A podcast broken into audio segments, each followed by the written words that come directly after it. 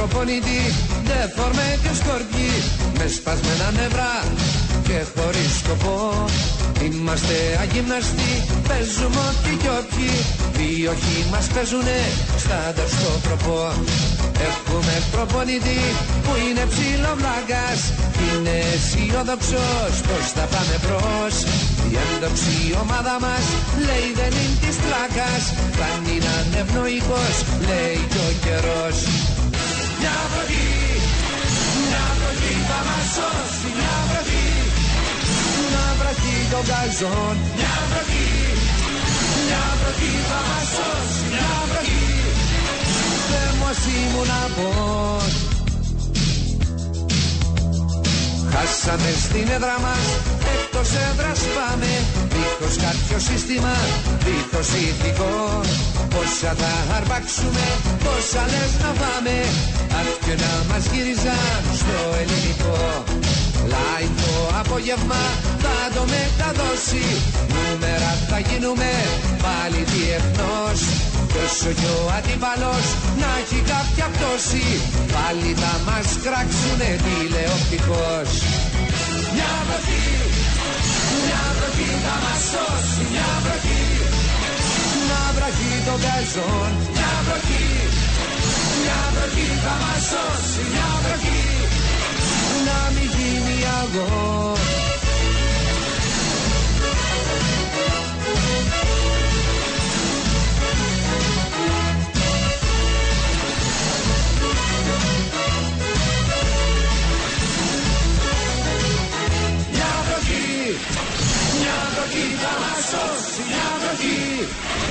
Να βραχεί τον καζόν. Μια βροχή, μια βροχή θα μας σώσει, μια βροχή, δεν μας ήμουν από.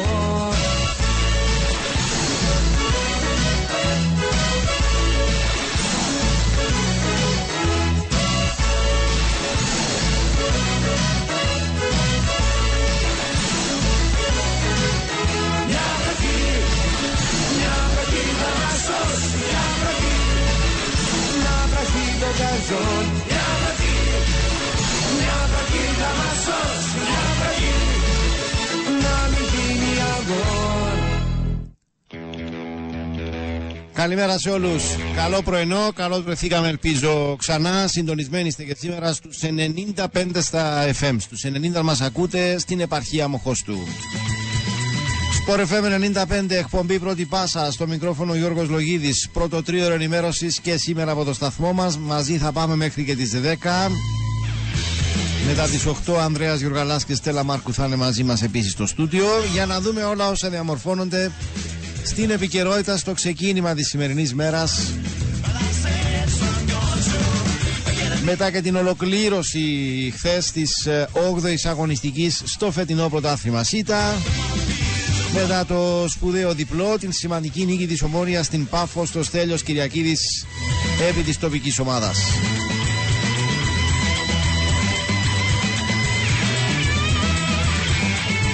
Σαφώς το τελευταίο χρονικά χθεσινό παιχνίδι είναι αυτό που βρίσκεται αυτή τη στιγμή στο επίκεντρο της επικαιρότητας, σε ό,τι έχει να κάνει με τοπική επικαιρότητα βέβαια.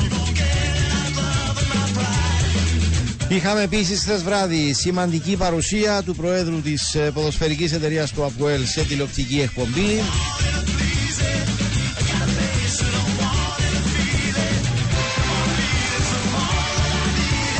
Αύριο έχουμε παιχνίδια κυπέλου, εξαναβολής παιχνίδι πρωταθλήματος. Από σήμερα μπαίνουμε, φεύγοντας και από τα δικά μας,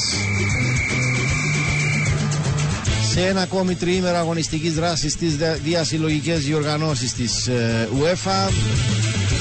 Νέα προσπάθεια και καθοριστική για τον Άρη σε δεύτερο σερί εντός έδρας παιχνίδι στη φάση των ομίλων του Europa League την Πέμπτη.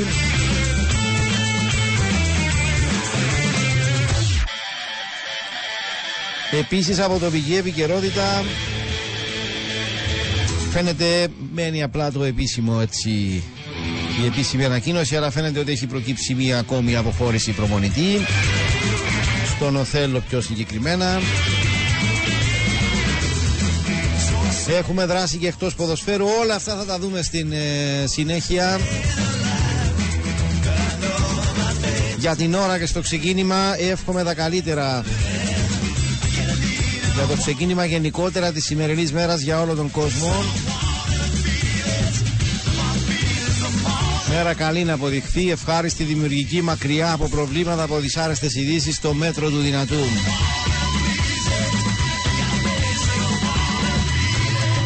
Να είστε σωστοί, να είστε προσεκτικοί. Πολλά συμβαίνουν που δεν μπορούμε να τα ελέγξουμε. Αυτά που μπορούμε τουλάχιστον, σε αυτά όλα να είμαστε σωστοί. Να μειώσουμε το ρίσκο και τον κίνδυνο να δημιουργηθούν προβλήματα που κάποτε έχουν και δυσάρεστες έως και τραγικές συνέπειες. Προσοχή στους δρόμους. Ήταν πάλι αυτό που έγινε χθες με πέτρα που εξφενδονίστηκε, χτύπησε ε, αυτοκίνητο και τραυμάτισε σοβαρά ένα νεαρό κοριτσάκι. Να δούμε τι άλλο θα ακούσουμε. Τα περαστικά μας, μακάρι σύντομα να το ξεπεράσει.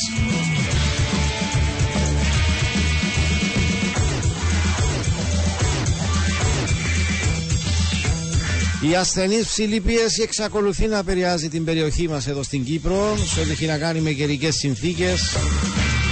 Θερμοκρασία που θα φτάσει τους τριάντα τέσσερις βαθμούς και σήμερα. Είμαστε στην εικοστή τέταρτη μέρα του μήνα Οκτώβρη. Μέχρι τους τριάντα δύο βαθμούς στα παράλια. Σηκώνει και εκδρομή στη θάλασσα. Και μέχρι τους είκοσι έξι στα ψηλότερα ορεινά. Σε μέρα με κυρίως έθριο καιρό και ίσως πιθανόν, γράφει εδώ η μετεωρολογική υπηρεσία, κατά διαστήματα και αραιή σκόνη.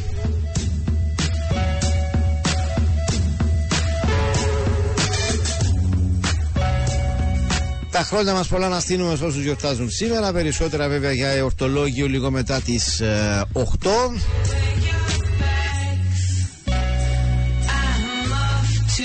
Το είκοσι εννιά πενήντα θυμίζω, με γραπτά μηνύματα επικοινωνείτε αν θέλετε μαζί μας.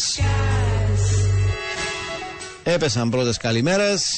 Η πρωτιά σήμερα είναι γαλαζοκίτρινη. Από την γαλαζοκίτρινη Λεμεσό η καθιερωμένη καλημέρα του φίλου εκατόν ογδόντα επτά. Μαζί με το μήνυμά του και σήμερα για την ΑΕΛ, σε υμνούμε, σε προσκυνούμε και σε αγαπάμε σαν θρησκεία. ΑΕΛ, πάρε μας τη ψυχή. Πάμε στον πράσινο κυνηγό που πέφτει στη δεύτερη θέση σήμερα. έξι και σαράντα οκτώ ήταν η καλημέρα από τη Λεμεσό. έξι και πενήντα δύο ο πράσινος κυνηγός. Καλημέρι σε εμάς, τους ανατολικούς του Γασιπί. Γράφει για την πολύ καλή εμφάνιση της ομάδας του Ομόνοια. Σημασία οι τρεις βαθμοί και προχωρούμε. Μπασιρού από τα παλιά επίσης γράφει. Και σχόλιο για Κουλιμπαλί, ή ήταν ο αδελφός του ή θα πιαστούμε στα λόγια του Γιάνσον ότι είναι καλός παίκτης αλλά θέλει χρόνο και φέρνει και το παράδειγμα του Μπεζούς. Καλή δουλειά και προσοχή στους δρόμους επίσης από τον πράσινο κυνηγό. Πάμε στον φίλο Φώτη. Στέλνει την καλημέρα του, την ευχή για καλή εκπομπή. Ευχαριστούμε. Στέλνει συγχαρητήρια στην Ομόνοια που ήξερε, όπως γράφει, τι ήθελε στο γήπεδο. Ας ξυπνήσει, Πάφος επίσης γράφει, προτού μπει σε περιπέτειες. Καλημέρα και στον φίλο Γιάννο. Ευχαριστώ και εδώ για την ευχή για καλή εκπομπή. Χωρίς να υποτιμώ την νίκη της Ομόνοιας, γράφει. Αν ήμουν ο Λομάκη, ο, ο εκ των ιδιοκτητών της Πάφου δηλαδή, ήταν να τους πάρει και να τους σηκώσει με τόσα εκατομμύρια που βάζει κάθε χρόνο.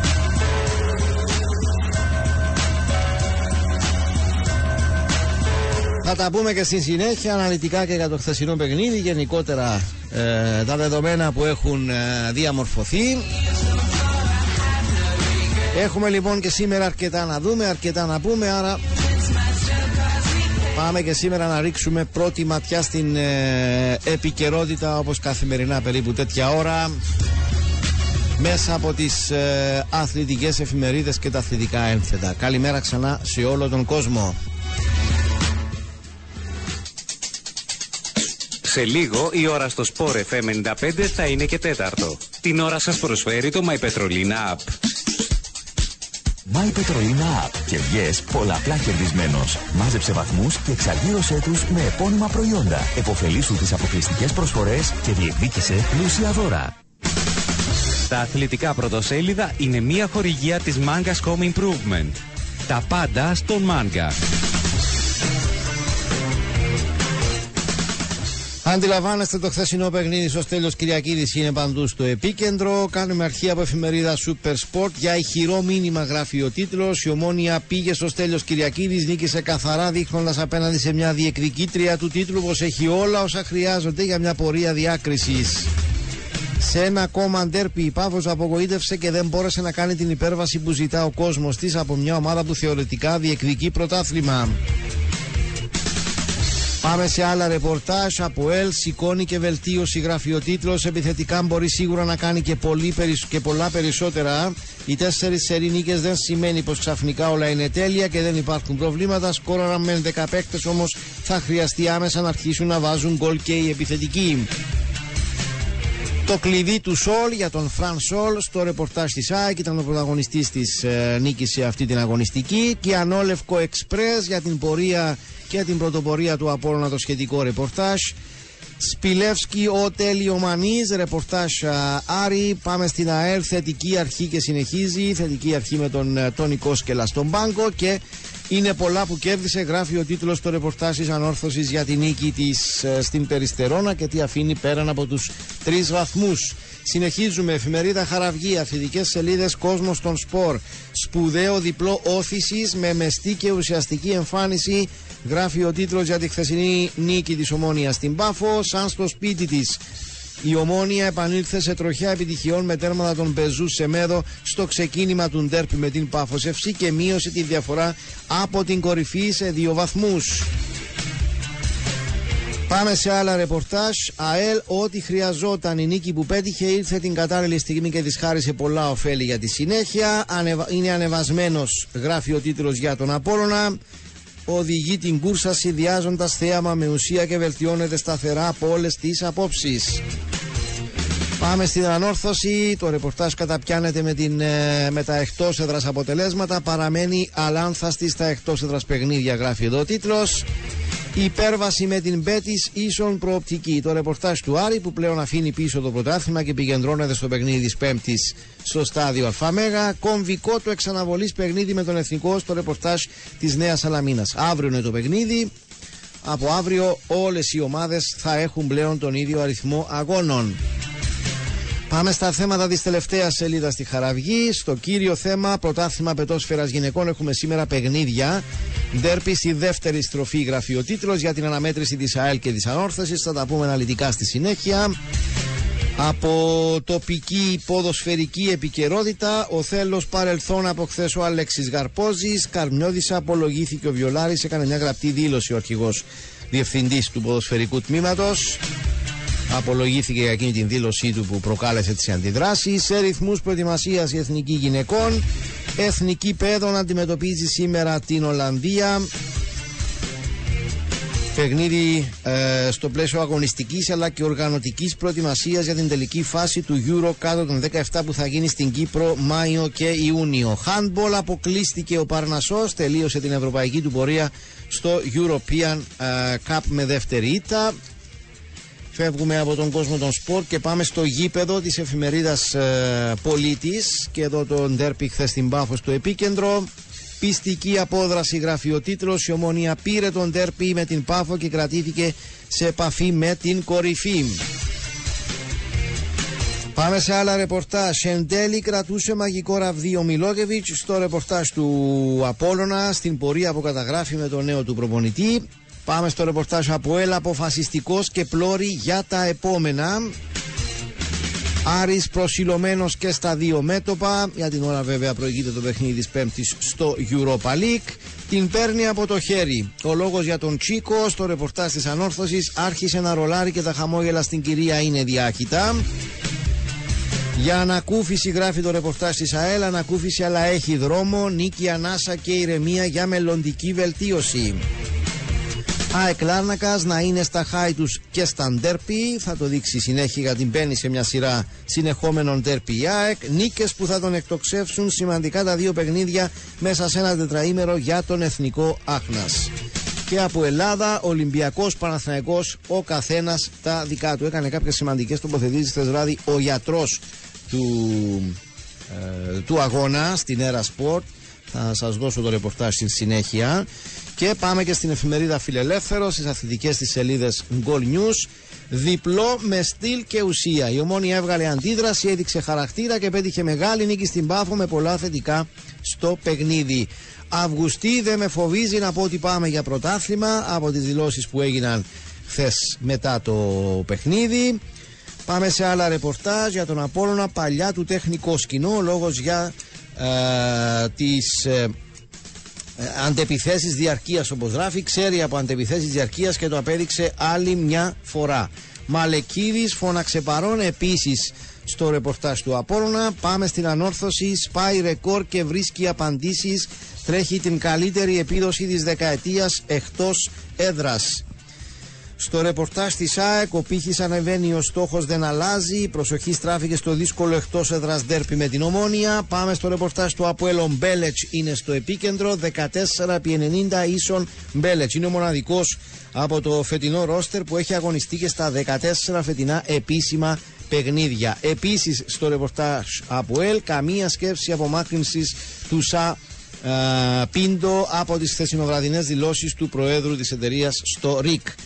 ΑΕΛ, νίκη Βάλσαμο, της δίνει χρόνο, ε, ηρεμία και ψυχολογία. Και περιμένοντας τους Ανδαλουσιανούς στο ρεπορτάζ του Άρη, προσοχή όλων είναι αποκλειστικά στη μεθαυρανή, μεθαυριανή αναμέτρηση κόντρα στην Μπέτις για τους ομίλους του ε, Europa League. Αυτά τα σημαντικότερα θέματα και στην Goal News στον Φιλελεύθερο, και με αυτά ολοκληρώσαμε και σήμερα την αναφορά μας στις αθλητικές εφημερίδες. Τα αθλητικά πρωτοσέλιδα ήταν μια χορηγία της Manga's Home Improvement. Τα πάντα στον Μάνγκα.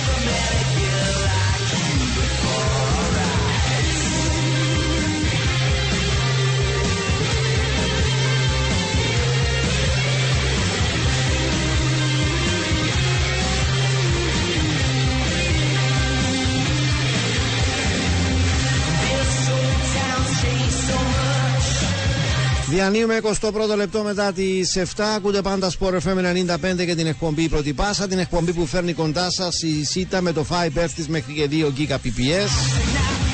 Sita Fiber για να εκμηδενίζονται οι χρόνοι αποστολής και λήψης ε, αρχείων. Sita Fiber για να μπορείτε από το σπίτι σας ταυτόχρονα να βρίσκεστε οπουδήποτε αλλού εσείς το επιθυμείτε. Σε ένα γήπεδο, σε μια συναυλία, στο σπίτι των φίλων σας, σε μια παρέα γενικότερα. όπου εσείς ε, θελήσετε. Και μην ξεχνάτε, αν είστε, αν είστε μεταξύ των ηλικιών δεκαοκτώ μέχρι είκοσι επτά, μπορείτε να υποφεληθείτε έκπτωση στο πενήντα τοις εκατό στη μηνιαία τιμή Internet Youth και two Play Youth για τους πρώτους έξι μήνες του συμβολέου σας.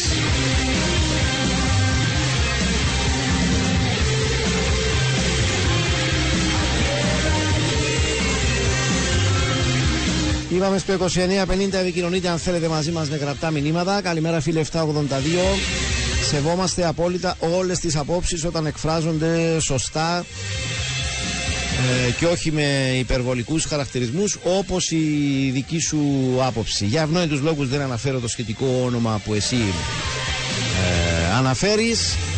Στόχος μας ήταν από την αρχή εδώ στον ε, σταθμό να δίνουμε ε, χώρο, λόγο σε διαφορετικές ε, απόψεις. Εκτιμώ ότι είναι φυσιολογικό κάποιοι με κάποιους να διαφωνούν, κάποιοι να προτιμούν κάποιους ε, άλλους.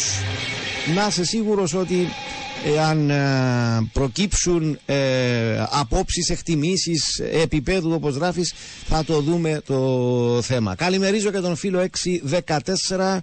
Ψέσου, ο κύριος Πετρίδης γράφει, είπε ότι περιμένει τον Γιώργο Δόνη. Προφανώς Ε, αντί να πει Τάσος, είπε Γιώργος. Δεν έχω δει τη συνέντευξη, αλλά είναι ξεκάθαρο και από αυτά που διαβάζω ότι έχει ε, ξεκαθαρίσει ότι δεν υπάρχει θέμα προπονητή στο ΑΠΟΕΛ. Εντάξει, λίγο πολύ όλοι μας από την πέρσι που ο Τάσος Δόνης είναι στο ΑΠΟΕΛ, μπορεί να μας ξέφυγε σε κάποια ε, στιγμή και να είπαμε Γιώργος αντί ε, Τάσος. Η Ομόνια λοιπόν ήταν η νικήτρια του χθεσινού ντέρπι, με το οποίο ολοκληρώθηκε η όγδοη αγωνιστική στο πρωτάθλημα ΣΥΤΑ. Προσωπική εκτίμηση, ντέρπι δεν το λες σε σχέση με το τι αναμέναμε. Περιμέναμε σίγουρα ένα πιο ανταγωνιστικό παιχνίδι, ένα πιο συναρπαστικό ίσως παιχνίδι ε, μέχρι να κριθεί η, η εξέλιξή του, η τελική του έκβαση. Ήταν ένα ντέρπι που, όπως αποδείχθηκε ε, στο τέλος, κρίθηκε πολύ νωρίς, με την Ομόνια μέχρι το δέκατο έκτο λεπτό να πετυχαίνει δύο γκολ. Στην ουσία μέσα σε ένα πεντάλεπτο μέσα, πρώτα με το εύστοχο χτύπημα απέναντι του Μπεζούς στο δέκατο έντεκα λεπτό και στην συνέχεια με τον γκολ του Σεμέδο στο δέκατο έκτο. Λέω ουσιαστικά κρίθηκε νωρίς, γιατί στο υπόλοιπο του παιχνιδιού και ε, σε χρονικά διαστήματα αρκετά μεγάλα, ιδιαίτερα στο δεύτερο ημίχρονο, που η Πάφος είχε μεν πρωτοβουλία και προσπάθησε να αντιδράσει, τα πολύ δύσκολα δεν τα έβαλε στην Ομόνια. Απείλησε κυρίως με κάποια μακρινά σουτ, προϋποθέσεις δημιούργησε περισσότερο. Η Ομόνια διαχειρίστηκε σωστά το γερό της προβάδισμα και έφυγε από το Στέλιος Κυριακίδης με μια πάρα πολύ σημαντική νίκη, όχι μόνο γιατί την διατηρεί σε απόσταση μικρή από την κορυφή, είναι άλλωστε πολύ νωρίς ακόμη, αλλά κυρίως γιατί είναι νίκη και αποτέλεσμα αντίδρασης μετά το στραβό της ε, περασμένης αγωνιστικής. Στην αντίπερα όχθη ο προβληματισμός μεγαλώνει στην ε, Πάφο για την αδυναμία σε ένα ακόμη παιχνίδι της ε, ομάδας να ανταποκριθεί κόντρα σε ομάδες που θεωρούνται ανταγωνίστριες για τους στόχους που έχει θέσει και φέτος η ομάδα της Πάφου.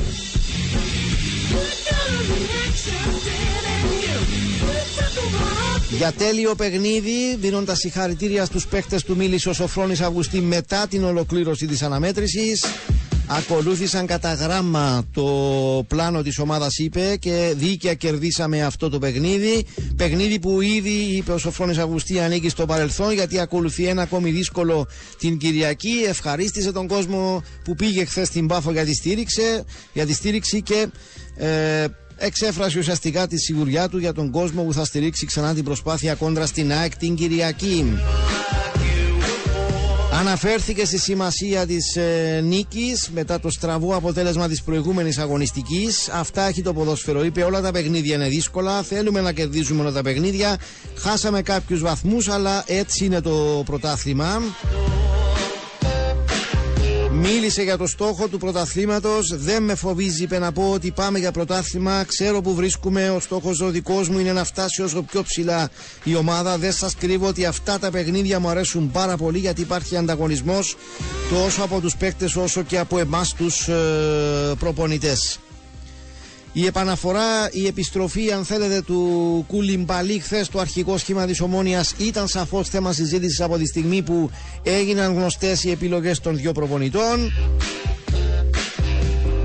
Είναι καλός ποδοσφαιριστής, είπε ο Σοφρώνης Αυγουστή, απαντώντας σε ερώτηση αν νιώθει δικαιωμένος για την επιλογή του. Και προχώρησε και παρακάτω. Έχουμε ένα θέμα, είπε, στην Κύπρο. Με το πρώτο λάθος στοχοποιούμε ποδοσφαιριστές. Είναι κρίμα. Θα πρέπει να τους δίνουμε χρόνο σε όλες τις ομάδες, όχι μόνο στη δική μου. Έρχονται σε ένα νέο πρωτάθλημα. Αρκετοί νομίζουν ότι είναι εύκολο. Αλλά είναι ένα αρκετά ανταγωνιστικό το και δύσκολο το πρωτάθλημά μας και πρέπει να τους στηρίξουμε. Εγώ είμαι προπονητής και πρέπει να στηρίξω τον κάθε παίκτη στα ποδητήρια. Και σίγουρα όταν θα έχει την ευκαιρία θα πρέπει να την αξιοποιήσει.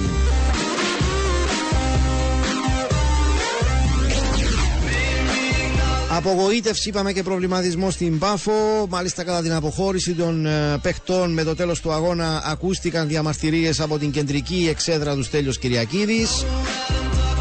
Είμαστε απογοητευμένοι γιατί θέλαμε να πάρουμε την νίκη και τους βαθμούς, είπε ο Κάρλος Καρσέδο μετά το παιχνίδι. Όλα άλλαξαν μετά το πέναλτι και το δεύτερο γκολ που ήρθαν σε πολύ σύντομο χρονικό διάστημα, είπε ο τεχνικός της Πάφου. Προσπαθήσαμε στη συνέχεια να κάνουμε το παιχνίδι μας, δημιουργήσαμε ευκαιρίες, όμως δεν καταφέραμε να σκοράρουμε. Στο δεύτερο ημίχρονο δοκιμάσαμε να σκοράρουμε γρήγορα ένα γκολ, όμως δεν τα καταφέραμε παρόλο που φτιάξαμε ευκαιρίες. Όλα τα παιχνίδια είναι σημαντικά, πρέπει να παραμείνουμε συγκεντρωμένοι στο στόχο και στο επόμενο παιχνίδι, να μαθαίνουμε από τα λάθη μας. Απογοητεύσαμε στον κόσμο και εγώ είμαι ο υπεύθυνος, είπε ο Κάρλος Καρσέδο, αλλά πρέπει να παραμείνουμε ψύχρεμοι και να πάμε για να κερδίσουμε το επόμενο παιχνίδι.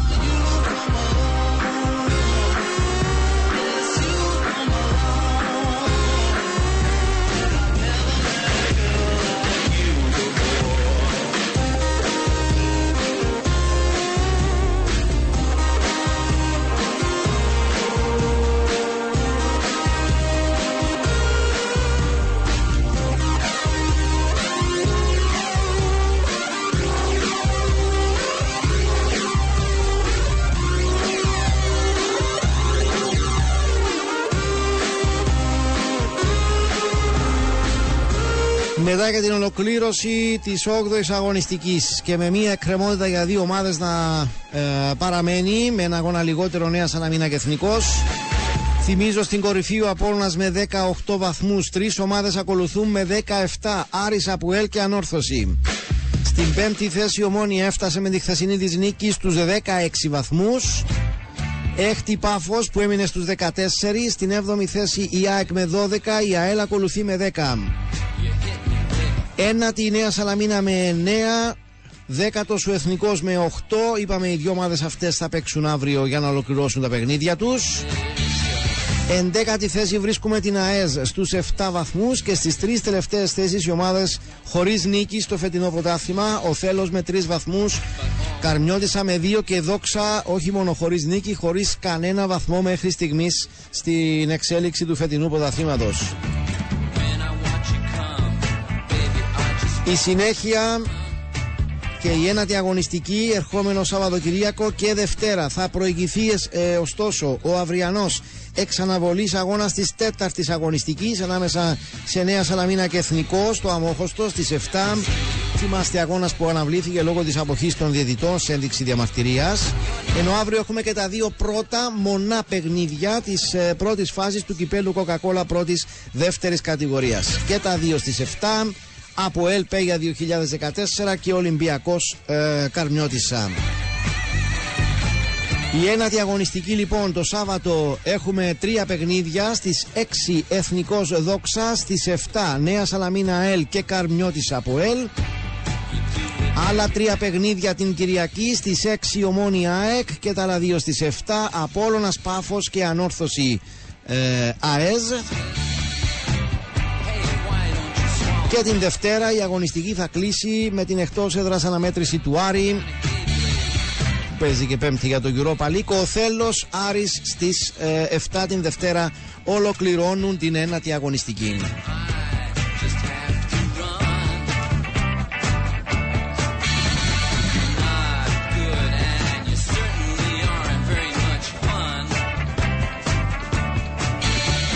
Δύο-τρία μηνύματα πρωτού πάμε στο απαραίτητο πρώτο για σήμερα διαφημιστικό.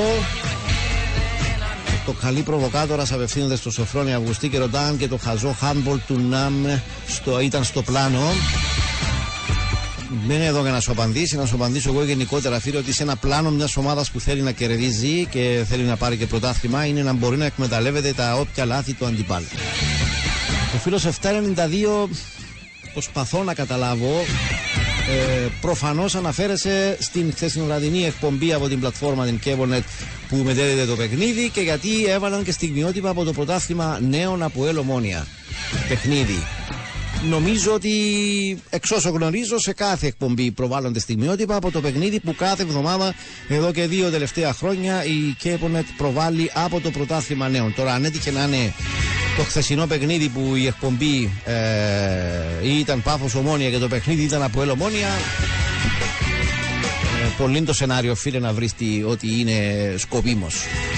Και που έξεραν όταν αποφάσιζαν και νομίζω σωστά να δείξουν το συγκεκριμένο παιχνίδι στο πρωτάθλημα νέων και θα ήταν το αποτέλεσμα.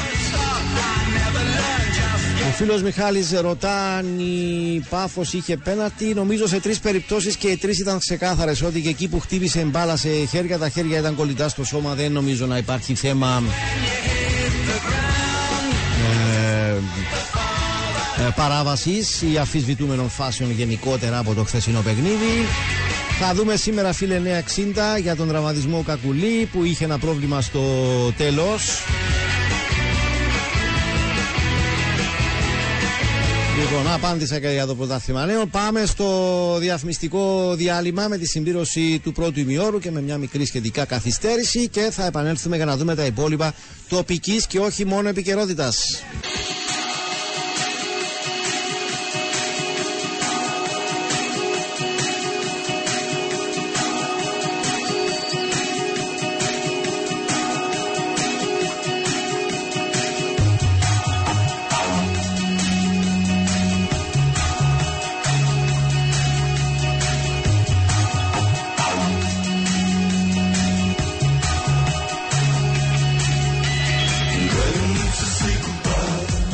σαράντα λεπτά μετά τις εφτά, δεύτερο μέρος της σημερινή εκπομπή Πρώτη Πάσα.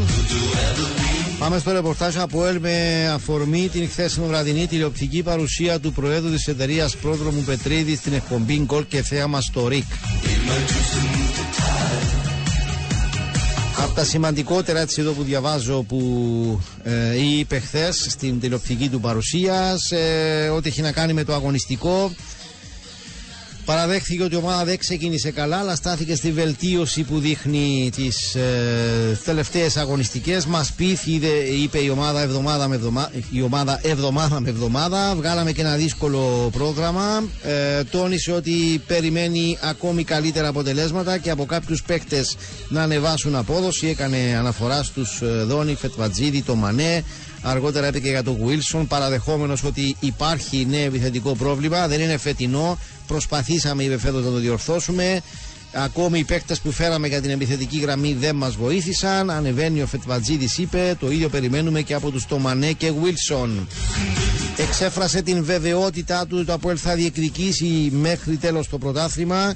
Όπως το έκανε, είπε, και τα τελευταία δύο χρόνια, μέχρι και την πρώτη τελευταία αγωνιστική. Εδώ και τρία χρόνια δεν παίρνουμε τίτλο, δεν μπορεί το Αποέλ, είπε, να συμβιβάζεται με αυτό. Στόχος του Αποέλ είναι οι τίτλοι αλλά και η βιωσιμότητά του μέσω ευρωπαϊκών ε, ομίλων. Και κάπου εδώ άνοιξε η συζήτηση για το οικονομικό. Μας κατακρίνουν η διοίκηση γιατί δεν ρίχνουμε τον budget, αλλά ήρθαν άλλοι και μας ε, ξεπέρασαν. Μένουμε για τέταρτο χρόνο εκτός Ευρώπης. Τα έσοδα μας είναι έξι με εφτά εκατομμύρια. Budget κοντά στα δεκατρία, αργότερα το οριοθέτησε κοντά στα δώδεκα. Κάπου εκεί. Ο προϋπολογισμός είναι ελληματικός, είπε, κατά εφτά με οκτώ εκατομμύρια κάθε χρόνο. Δουλεύουμε για να βρίσκουμε λύσεις, κάνουμε λάθη, έχουμε στενότητα και δεν το κρύψαμε, οικονομική, και δεν το κρύψαμε ποτέ. να διερωτηθούν κάποιοι πως τα βγάζει πέρα τα ΠΟΕΛ είναι με θυσίες μελών του Συμβουλίου και κάποιων άλλων διεργασιών. Ε, σε σχέση με το χρέος, το συνολικό το οριοθέτησε κοντά στα τριάντα δύο με τριάντα τρία εκατομμύρια, μιλώντας ότι κάθε χρόνο μειώνεται το budget ως ένα ποσοστό. Δεν θα αναλύσω, είπε, το χρέος, αλλά δεν είναι άμεσα πληρωτέα αυτά τα εκατομμύρια, είναι διακανονισμένα, είπε. Μίλησε για τις οφειλές στο κράτος, ένα μεγάλο ε, ποσοστό είναι ε, υπομορφή δανείου σε μέλη του Διοικητικού Συμβουλίου και, όπως είπε, χαρακτηριστικά στην ουσία δανεικά και αγύριστα. Ένα άλλο ποσό, είπε, είναι προς οργανισμό και είναι διασφαλισμένη η αποπληρωμή του.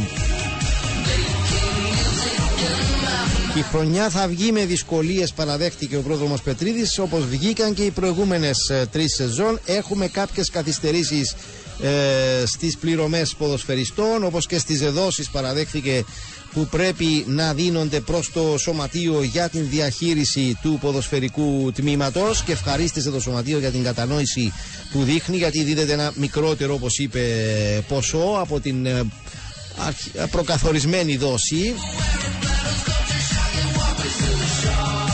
Για θέματα εμπάρκο μεταγραφών, σε κάθε περίοδο, είπε, έρχεται εμπάρκο, αλλά το ξεκαθαρίζω και πάλι ότι είμαστε σε διακανονισμό με τους ποδοσφαιριστές. Πιέζουν για να πληρωθούν, πάνε στη FIFA, και αν δεν πιεζόμαστε το αφήνουμε μέχρι την τελευταία στιγμή. Κατά τις τελευταίες μεταγραφικές περιόδους, είπε ο Πρόδρομος Πετρίδης, δαπανίσαμε πάνω από τρία εκατομμύρια για αυτούς τους διακανονισμούς και δεν στερηθήκαμε καμία μεταγραφή λόγω εμπάρκο. Οι καλοθελητές, είπε, που επικαλούνται το εμπάρκο διαψεύδονται κατηγορηματικά. Σε σχέση με την ε, επερχόμενη μεταγραφική περίοδο Ιανουαρίου, ήδη, ήδη είπε, φέραμε ένα επιθετικό από την Βραζιλία, τον νεαρό που γράφτηκε πριν από μερικές εβδομάδες, και θα δούμε τι άλλο μπορούμε να βελτιώσουμε. Στο θέμα προπονητή, τα όσα ακούστηκαν, το τι αναμένει το ΑΠΟΕΛ μετά και την ε, έφεση, βρίσκουμε, είπες, ε, βρίσκουμε, είπε, εντελώς αδικαιολόγητη και βαριά την ποινή των τεσσάρων μήνων, μηνών που δεν θυμάμαι να έχει επιβληθεί στο παρελθόν σε προπονητή. Εκτός από το να χτυπήσει τις διαφημιστικές πινακίδες, δεν έκανε κάτι άλλο ο κύριος Σα Πίντο, είπε ο Πρόδρομος Πετρίδης. Διαμαρτυρήθηκε για αντικείμενα που δεχόταν. Δεν γίνεται να καταδικαστεί επειδή χτύπησε τις πινακίδες. Πρέπει να κρίνουν οι αρμόδιοι την κατάσταση που βρίσκεται ο κάθε προπονητής ή ποδοσφαιριστής. Παραδέχθηκε ότι ο Σα Πίντο είναι ένας παθιασμένος προπονητής, βγάζει πάθος και το ΑΠΟΕΛ χρειάζεται, είπε, αυτό το πάθος. Δεν έκανε κάτι, ξεκαθάρισε, που να δικαιολογεί την ε, τιμωρία του. Απάντησε ξεκάθαρα ως προς το ενδεχόμενο ε, να μην ε, κερδιθεί η έφεση, να μην μειωθεί δηλαδή η ποινή. Όχι, είπε, δεν θα λύσουμε τη συνεργασία μας ακόμη και σε ένα τέτοιο ενδεχόμενο. Βλέποντας τι γίνεται πλέον στην ομάδα, το πώς δουλεύει το μοντέλο Σα Πίντο στην κερκίδα και του κυρίου Ντομίνγκες στο μπάνκο, δεν το σκεφτόμαστε. Περιμένουμε να μειωθεί η ποινή. Αν όχι, συνεχίζουμε κανονικά με τον κύριο Σα Πίντο. Δεν κάναμε καμία σκέψη, είπε ο Πρόδρομος Πετρίδης, και αν ακούστηκαν διάφορα, εμείς θα τον υπερασπιστούμε και με δικό μας δικηγόρο, αλλά έρχεται και δικός του δικηγόρος από την Πορτογαλία.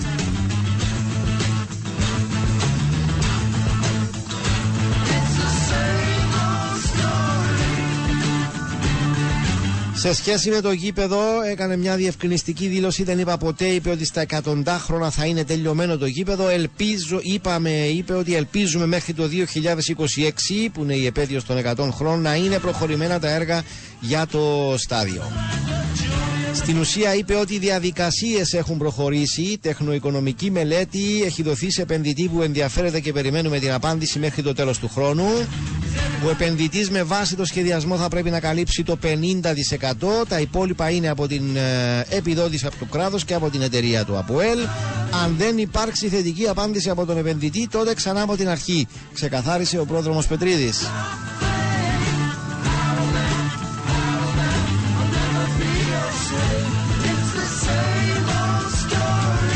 Δέχθηκε ερωτήσεις σε σχέση με όλα όσα κατά καιρούς ακούγονται περί πτώχευσης και ανησυχίας των φίλων του ΑΠΟΕΛ. Δεν υπάρχει περίπτωση, δεν θα πτωχεύσουμε, είπε. Δεν μπορεί το ΑΠΟΕΛ να πτωχεύσει, γιατί υπάρχουν οι άνθρωποι που θα διατηρήσουν τη λειτουργία της ομάδας ε, κανονικά. Ως προς το γιατί έφτασε το ΑΠΟΕΛ σε τέτοια επίπεδα συνολικού χρέους, δεν, πρέπει, δεν θα έπρεπε, είπε, να ξεφεύγαμε σε θέματα συμβολέων αλλά και κάποιων μεταγραφών και κάποιες αποδεσμεύσεις. Ίσως θα έπρεπε να περιμένουμε περισσότερο για τελικές ε, αποφάσεις. Μίλησε ξανά για τον επενδυτή. Λάθος η λέξη επενδυτής είπε. Επενδύεις για να κερδίσεις. Από το ποδόσφαιρο δεν κερδίζει κανένας. Σύμμαχο θέλουμε, είπε. Είμαι από τους πρώτους που έψαξα κάποιον να έρθει να πάρει ένα σημαντικό ποσοστό μετοχών πριν μπούμε σε αυτή την οικονομική πίεση. Οι προσπάθειες, παραδέχτηκε, δεν έχουν καρποφορήσει. Όχι όμως, όπως είπε, γιατί όπως λένε δεν φεύγει ο πρόδρομος. Φεύγω και απόψε αν χρειαστεί. Δεν είναι τόσο απλό για κάποιον να έρθει. Και αναφέρθηκε και στην τελευταία εξέλιξη με χορηγό για το προπονητικό κέντρο στον Αρχάγγελο και ξεκαθάριζε ότι είναι απλά χορηγός για το όνομα, ονοματοδοσία του προπονητικού κέντρου. Έχω να προσφέρω ακόμη, είπε ο πρόδρομος Πετρίδης. Δεν είναι κοτσανιασμένη η θέση μου. Έχω προσκαλέσει όποιον θέλει και μπορεί να βγάλει το απόλυτο από την κατάσταση να κοπιάσει και να μας αναλύσει το πλάνο του. Και απαντώντας σε ερώτηση για το ποιο ήταν το μεγαλύτερο του λάθος, ήταν, είπε, που συνένασα επί καιρών κορονοϊού να διακοπεί το πρωτάθλημα. Πίστευα όταν, ότι ήταν το καλύτερο να γίνει. Εκ των υστέρων λέω ότι κάναμε λάθος. Δεν κρύβομαι ποτέ πίσω από το δάχτυλό μου. Ήμασταν τρίτη στη βαθμολογία. Είχαμε παιχνίδι με την Ανόρθωση. Αν το κερδίζαμε, θα ανεβαίναμε στην δεύτερη ή την πρώτη ε, θέση. Και το όραμά του, η επίλυση του οικονομικού προβλήματος της ποδοσφαιρικής εταιρείας του ΑΠΟΕΛ και η δημιουργία του, ε, του ιδιόκτητου της ε, γηπέδου. Μένουμε για λίγο ακόμη τοπική επικαιρότητα. Παρελθόν από τον πάγκο το θέλω ο Αλέξης Γαρπόζης. Επίσημα δεν ανακοινώθηκε από την διοίκηση της ομάδας της Αθιένου, αλλά υπήρξαν χθες οι πληροφορίες αρχικά για την πρόθεση υποβολής παραίτησης. Ακολούθως έγινε μια συνάντηση με την διοίκηση και τον προ... Κύπρο προπονητή το απόγευμα και από την συνάντηση πάρθηκε, όπως λένε οι πληροφορίες, η απόφαση να λυθεί η συνεργασία, συνενετικό το διαζύγιο που λέμε, μεταξύ των δύο πλευρών. Από Θέλω πάμε Καρμιώτισσα, δέχθηκε έντονες επικρίσεις, δικαιολογημένα και φυσιολογικά ο κύριος Γιάννης Γιολάρης, διευθυντής του ποδοσφαιρικού τμήματος της Καρμιώτισσας, για εκείνη την δήλωσή του μετά το παιχνίδι με την ΑΕΚ. Και ε, προέβη χθες σε μια γραπτή δήλωση απολογία. Επιθυμώ να εκφράσω τις ειλικρινές μου απολογίες για τον ακητική τρόπο έκφρασής μου, ο οποίος δικαιολογημένα προκάλεσε τα δυσμενή σχόλια του φύλαθλου κοινού και όχι μόνο. Θέλω επίσης να αναφέρω, γράφει ο Γιάννης Γιολάρης, ότι δεν είχα καμία απολύτως πρόθεση να θίξω την αξιοπρέπεια και την υπόσταση κανενός συνανθρώπου μας. Τελειώνοντας, εκφράζω για ακόμα μια φορά τις ειλικρινείς απολογίες μου για την τυχόν, τυχόν αναστάτωση που έχει ε, δημιουργηθεί.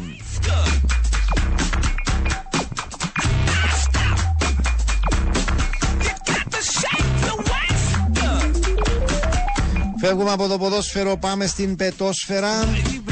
Ολοκληρώθηκε χθες βράδυ η πρώτη αγωνιστική στο φετινό πρωτάθλημα ο Παπανδρών Μιχάλης Κρασάς.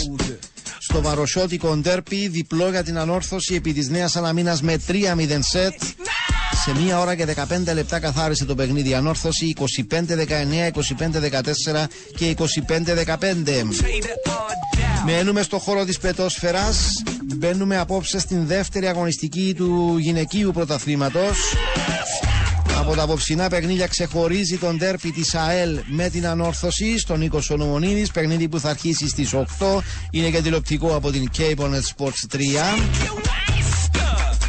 Στα άλλα δύο παιχνίδια η Ολυμπιάδα Νεάπολης υποδέχεται τη Νέα Σαλαμίνα και στα πολεμίδια η Λεμεσός Βόλεϊπολ θα παίξει με τον Απόλλωνα και τα τρία παιχνίδια αρχίζουν στις οκτώ χωρίς αγωνιστικές υποχρεώσεις, αλλά παίρνει τους τρεις βαθμούς σε αυτή την αγωνιστική η ΑΕΚ που θα έπαιζε με τον Άρη Πολεμή, ο οποίος αποχώρησε από το πρωτάθλημα.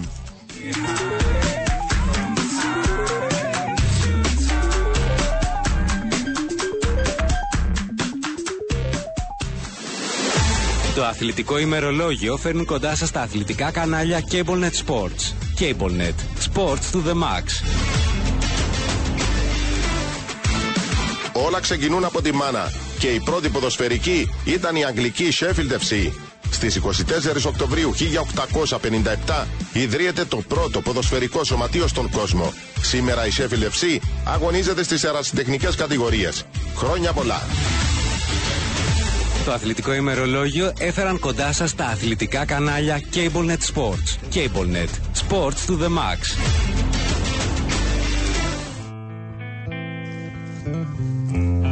Φεύγουμε από τα δικά μας, πάμε στην Ελλάδα. Συνεχίζεται και έντονος μάλιστα ο απόϊχος από τον ντέρπι Ολυμπιακός Παναθηναϊκός που δεν ολοκληρώθηκε. Χθες είχαμε την παρέμβαση του γιατρού του αγώνα, ο οποίος βρέθηκε στο επίκεντρο από τα πρώτα στάδια των όσων διαδραματίστηκαν μετά τον τραυματισμό του Χουάν Κάρ. Χρήστος Γόγος μίλησε χθες στην Έρα Σπορ. Μια γνωμάτευση υπάρχει, ξεκαθάρισε, και στα ελληνικά και στα αγγλικά, για να μπορέσει ο διαιτητής να την δει. Η γνωμάτευση δεν έχει αλλάξει, είπε. Ξεκαθάρισε ότι για να μπορούσε να πάρει την ευθύνη fit or not fit, η γνωστή δήλωση με βάση και το τι προνοεί η προκήρυξη της Super League, θα πρέπει να κάνει ε, εργαστηριακές εξετάσεις, αξονικό, καρδιογραφήματα, υπέρηχο. Εξήγησα στον διαιτητή, είπε αρχικά, ότι ο ποδοσφαιριστής σε πρώτη φάση είχε πρόβλημα, δεν μπορούσε να κάνει κάτι για να παίξει. Αυτό δεν σημαίνει ότι άλλαξα στη συνέχεια τη γνωμάτευσή μου, γιατί η τελική γνωμάτευση έγινε στις δέκα και δέκα. Μέχρι εκείνη την ώρα ο ένας έριχνε τις ευθύνες στον άλλο, είπε, για να γράψει ο γιατρός του αγώνα το fit or not fit. Πώς μπορούσα εγώ να κάνω κάτι τέτοιο χωρίς εργαστηριακές εξετάσεις? Ο Χρήστος Γόγος ξεκαθάρισε, δεν άλλαξε ποτέ καμία ε, γνωμάτευση. Ξεκαθάρισε ότι δεν δέχθηκε πιέσεις στα αποδυτήρια από καμία ομάδα. Ο καθένας ήθελε από τη δική του πλευρά αυτό που ήθελε, αλλά κανείς δεν με ε, έσπρωξε, δεν με βίασε να πω κάτι, κανείς δεν με πίεσε και όλοι ανέφεραν ότι θα το πάνε μετέπειτα ε, σε διοικητή στα χαρτιά. Δεν είχα όμως κανένα πρόβλημα, ήταν όλοι τους κύριοι, όπως και λεκτικά δεν με έβρισε κανένας. Όπως και εγώ, ποτέ δεν ήμουν μόνος μου. Σε όποιες ενέργειες έκανα, είχα μαζί μου παράγοντες και από τις δύο ομάδες. Μίλησε επίσης για το τι βιώνει από την βραδιά εκείνη. Έχω πάρει πάνω από πέντε χιλιάδες τηλέφωνα, είπε. Δεν μπορώ να τα απαντήσω. Μηνύματα που με βρίζουν, εμένα, την οικογένειά μου, την πεθαμένη μάνα μου, το πιο ιερό πράγμα που υπάρχει ε, στον κόσμο. Ναι, είμαι Παναθηναϊκός, αλλά αυτό δεν αλλάζει, είπε ο Χρήστος Γόγος επίσης στις δηλώσεις του. Όταν είμαι στο γήπεδο, είμαι για όλους, και όταν έχεις μπροστά σου τον πρόεδρο της Super League, τον κύριο Μαρινάκη, δεν σημαίνει ότι είμαστε φιλαράκια, αλλά ζητάμε από όλους και από όλες τις προσωπικότητες να βγάλουμε κάποτε κάποιες φωτογραφίες, και αυτό ε, έγινε. Βεβαίως και μπορεί, είπε, ένας ποδοσφαιριστής να παίξει θέατρο. Μου έχει συμβεί πολλές φορές. Δεν λέω ότι ο Χουάν Κάρ έπαιξε θέατρο. Δεν έλεγε ψέματα. Στην αρχή δεν άκουγε. Μετέπειτα βελτιώθηκε. Δεν χρειαζόμουν μαγνητική ή αξονική. Ο άνθρωπος αυτός χρειαζόταν οτορινολαρυγγική εξέταση και ακουόγραμμα για να πιστοποιήσουμε αν έχει πρόβλημα στο ε, τυμπανό του. Δεν είχε διάθεση ο παίχτης, ξεκαθάρισε. Υπακουσία είχε, δεν άκουγε. Γιατί το εκουσαίο σύστημα μέσα στο κεφάλι είναι τρεις ημικύκλοι σωλήνες που νευρώνονται και δίνουν την πληροφορία. Αυτό διαταράχτηκε. Διάσηση σημαίνει όταν δεν είσαι προσανατολισμένος σε τόπο, χρόνο και σε πρόσωπα, και δεν υπήρχε κάτι τέτοιο, ξεκαθάρισε.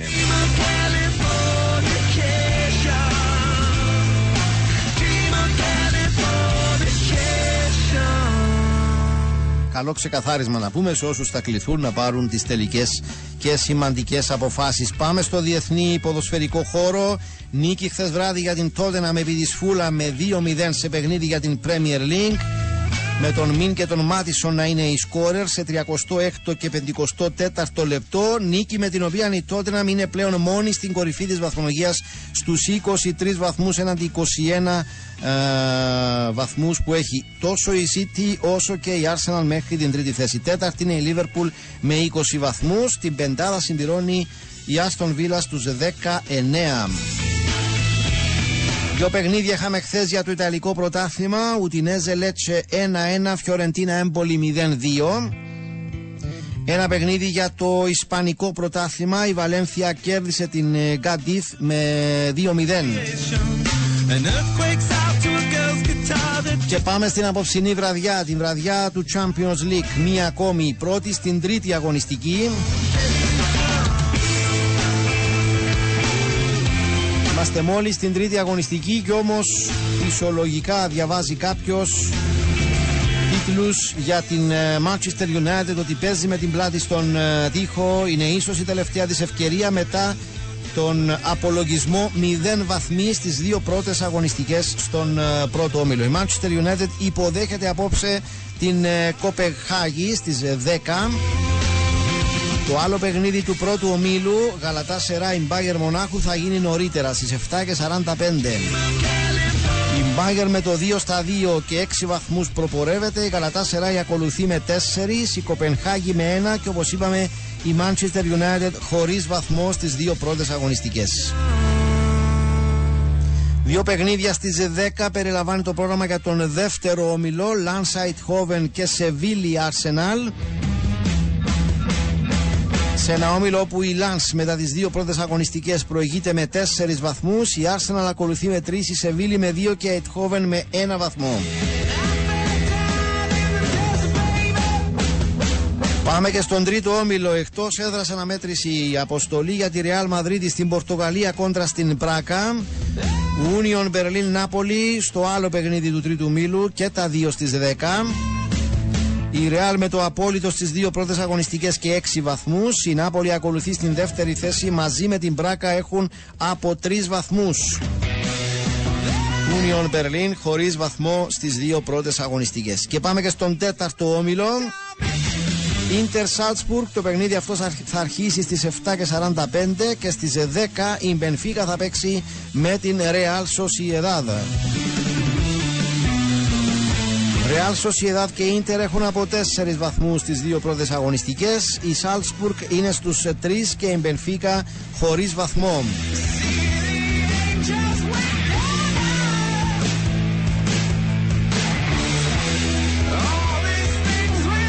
Όλα τα παιχνίδια τηλεοπτικά από τα κανάλια της Sita Vision, τόσο τα δύο στις επτά και σαράντα πέντε όσο και τα υπόλοιπα στις ε, δέκα.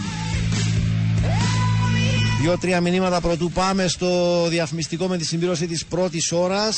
Ο φίλος οκτώ σαράντα δύο μας γράφει για το αξιοσημείωτο που καταγράφεται και συζητήθηκε ήδη σε αυτές τις πρώτες αγωνιστικές στο ποντάφημα. πέντε από τα δεκαοκτώ τέρματα που γράφει που πέτυχε μέχρι τώρα η Ανόρθωση, δηλαδή ποσοστό όπως ο ίδιος το υπολογίζει στο τριάντα τοις εκατό, ε, κοντά στο τριάντα τοις εκατό. Έπρεπε να παρέμβει το βι έι αρ για να μετρήσουν. Τρομάζω μόνο στην ιδέα να μην υπήρχε το βι έι αρ, γράφει. Εντάξει, γι' αυτό έγινε το βι έι αρ, άρα μην τρομάζεις. Καλημερίζω πορτοκαλί κυνηγό, πονήσαμε τα μάτια μας λέει με τις δηλώσεις του Πετρίδη, περιπέζει μας μέσα στα μάτια μας φίλε, γράφει. Σε σχέση με τις ε, θέσεις, τις σημαντικότερες των οποίων δώσαμε και εμείς πριν. Καλημερίζω φίλο Αρμάνι τριακόσια οκτώ, μας τέλει και σήμερα την καλημέρα του.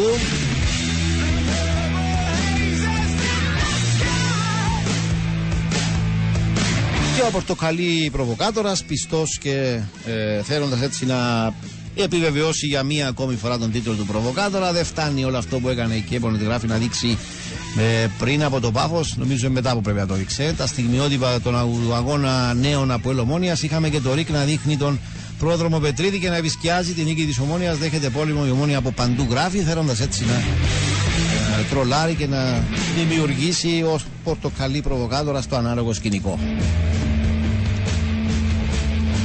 Λοιπόν, σε δευτερόλεπτα το ρολόι στο στούντιο θα δείχνει οκτώ. Λογικά και το δικό σας. Άρα, συντηρώσαμε μία ώρα εκπομπής. Άρα, πάμε σε ένα ακόμη διαφημιστικό διάλειμμα, το δεύτερο για σήμερα. Και σε λίγα λεπτά επιστρέφουμε μαζί με Ανδρέα Γιωργαλά και Στέλλα Μάρκου για τις δύο επόμενες ώρες της σημερινής μας εκπομπής.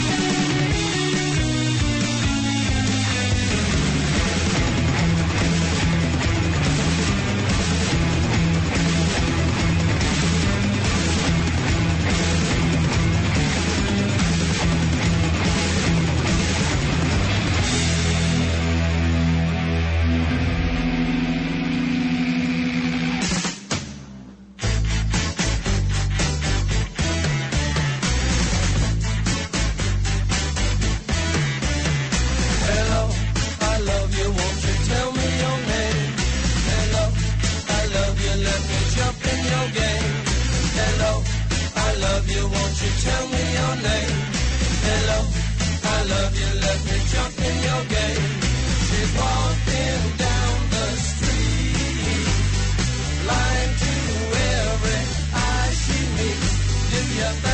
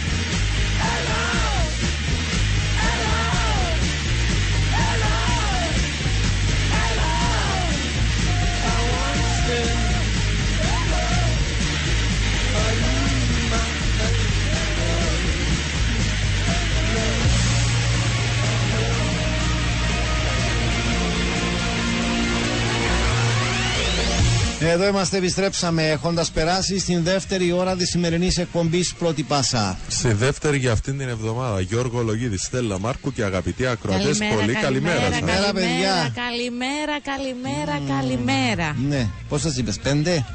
Καλημέρα. Τα γράφει, Αντρέα.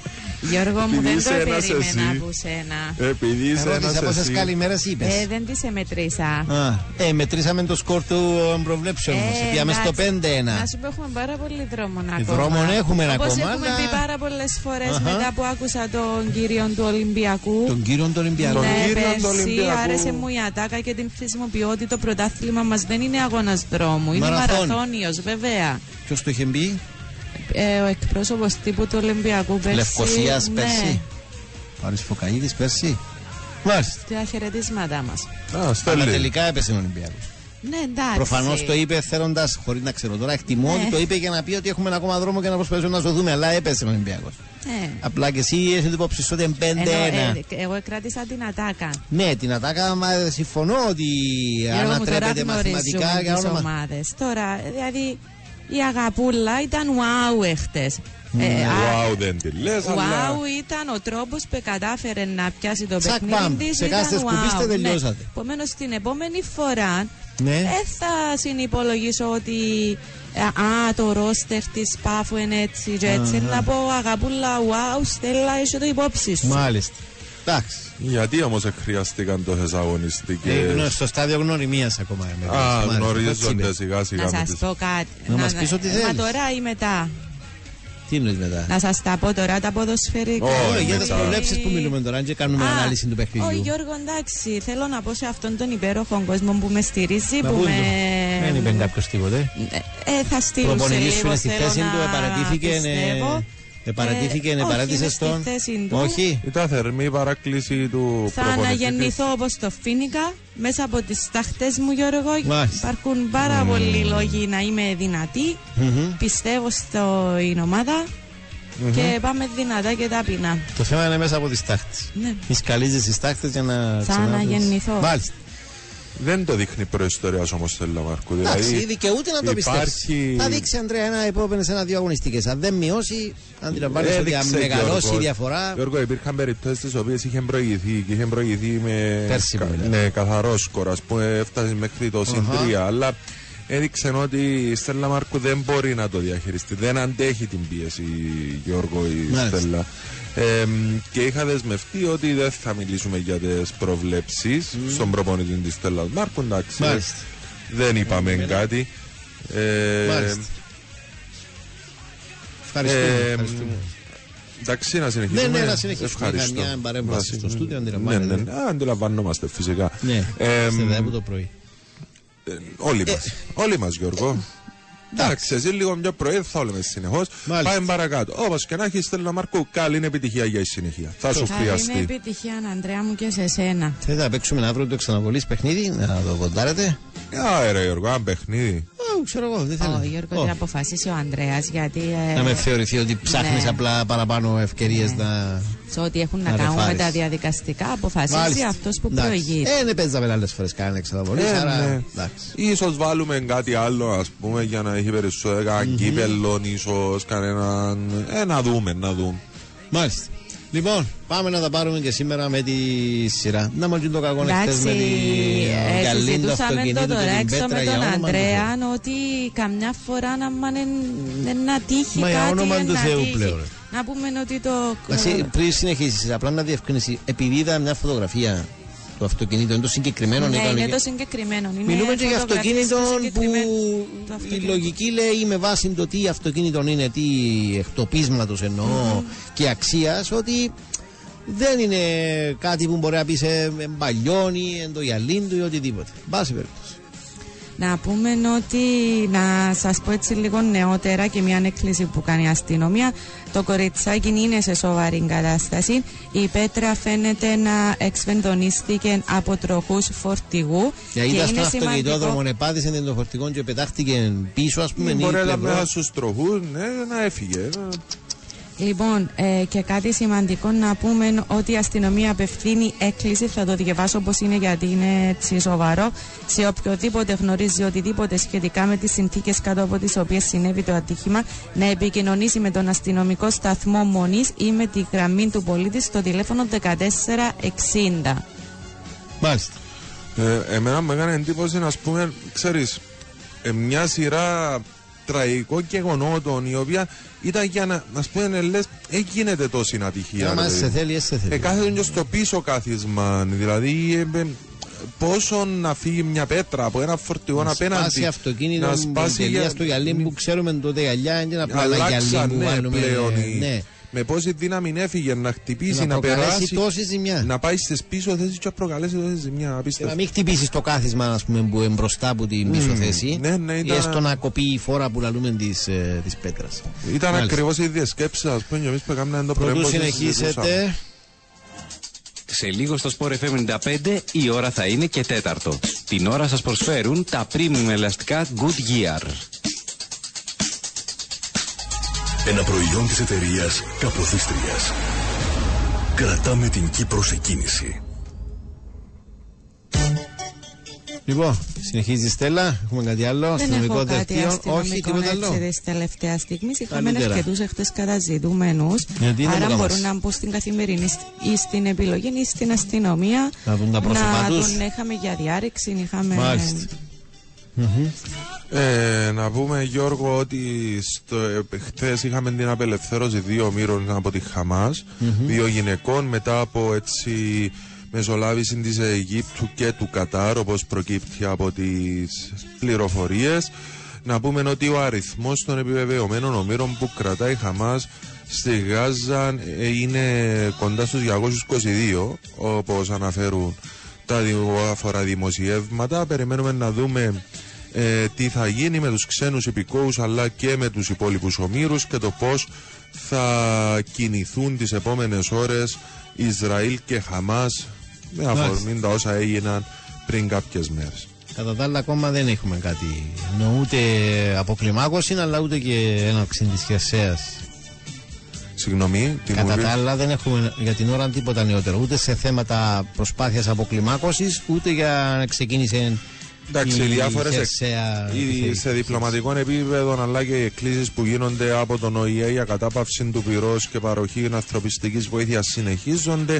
Από εκεί και πέρα υπάρχουν κάποιες προϋποθέσεις. Για παράδειγμα, ε, από ό,τι είδα το πρωί, ήταν έκκληση του Biden ότι αφήστε όλους τους ομήρους ε, ελεύθερους, ούτως ώστε να μπούμε σε μια διαδικασία κατάπαυσης του πυρός. Αναμένουμε να δούμε πώς θα κινηθούν σε αυτόν το επίπεδο οι διεργασίες στο είμαστε, διπλωματικό. Ναι, ή περάσαμε τώρα από αστυνομικό δελτίο. Διαβάζω εδώ ένα μήνυμα και μένω έκπληκτος. Αστυνομικός, γράφει ο επτακόσια εξήντα τέσσερα, Χάρης Ομόνια Λεμεσός. Αστυνομικός μέσα σε περιπολικό χθες στο Παφιακό, στο Στέλιος Κυριακίδης, εντός του γηπέδου.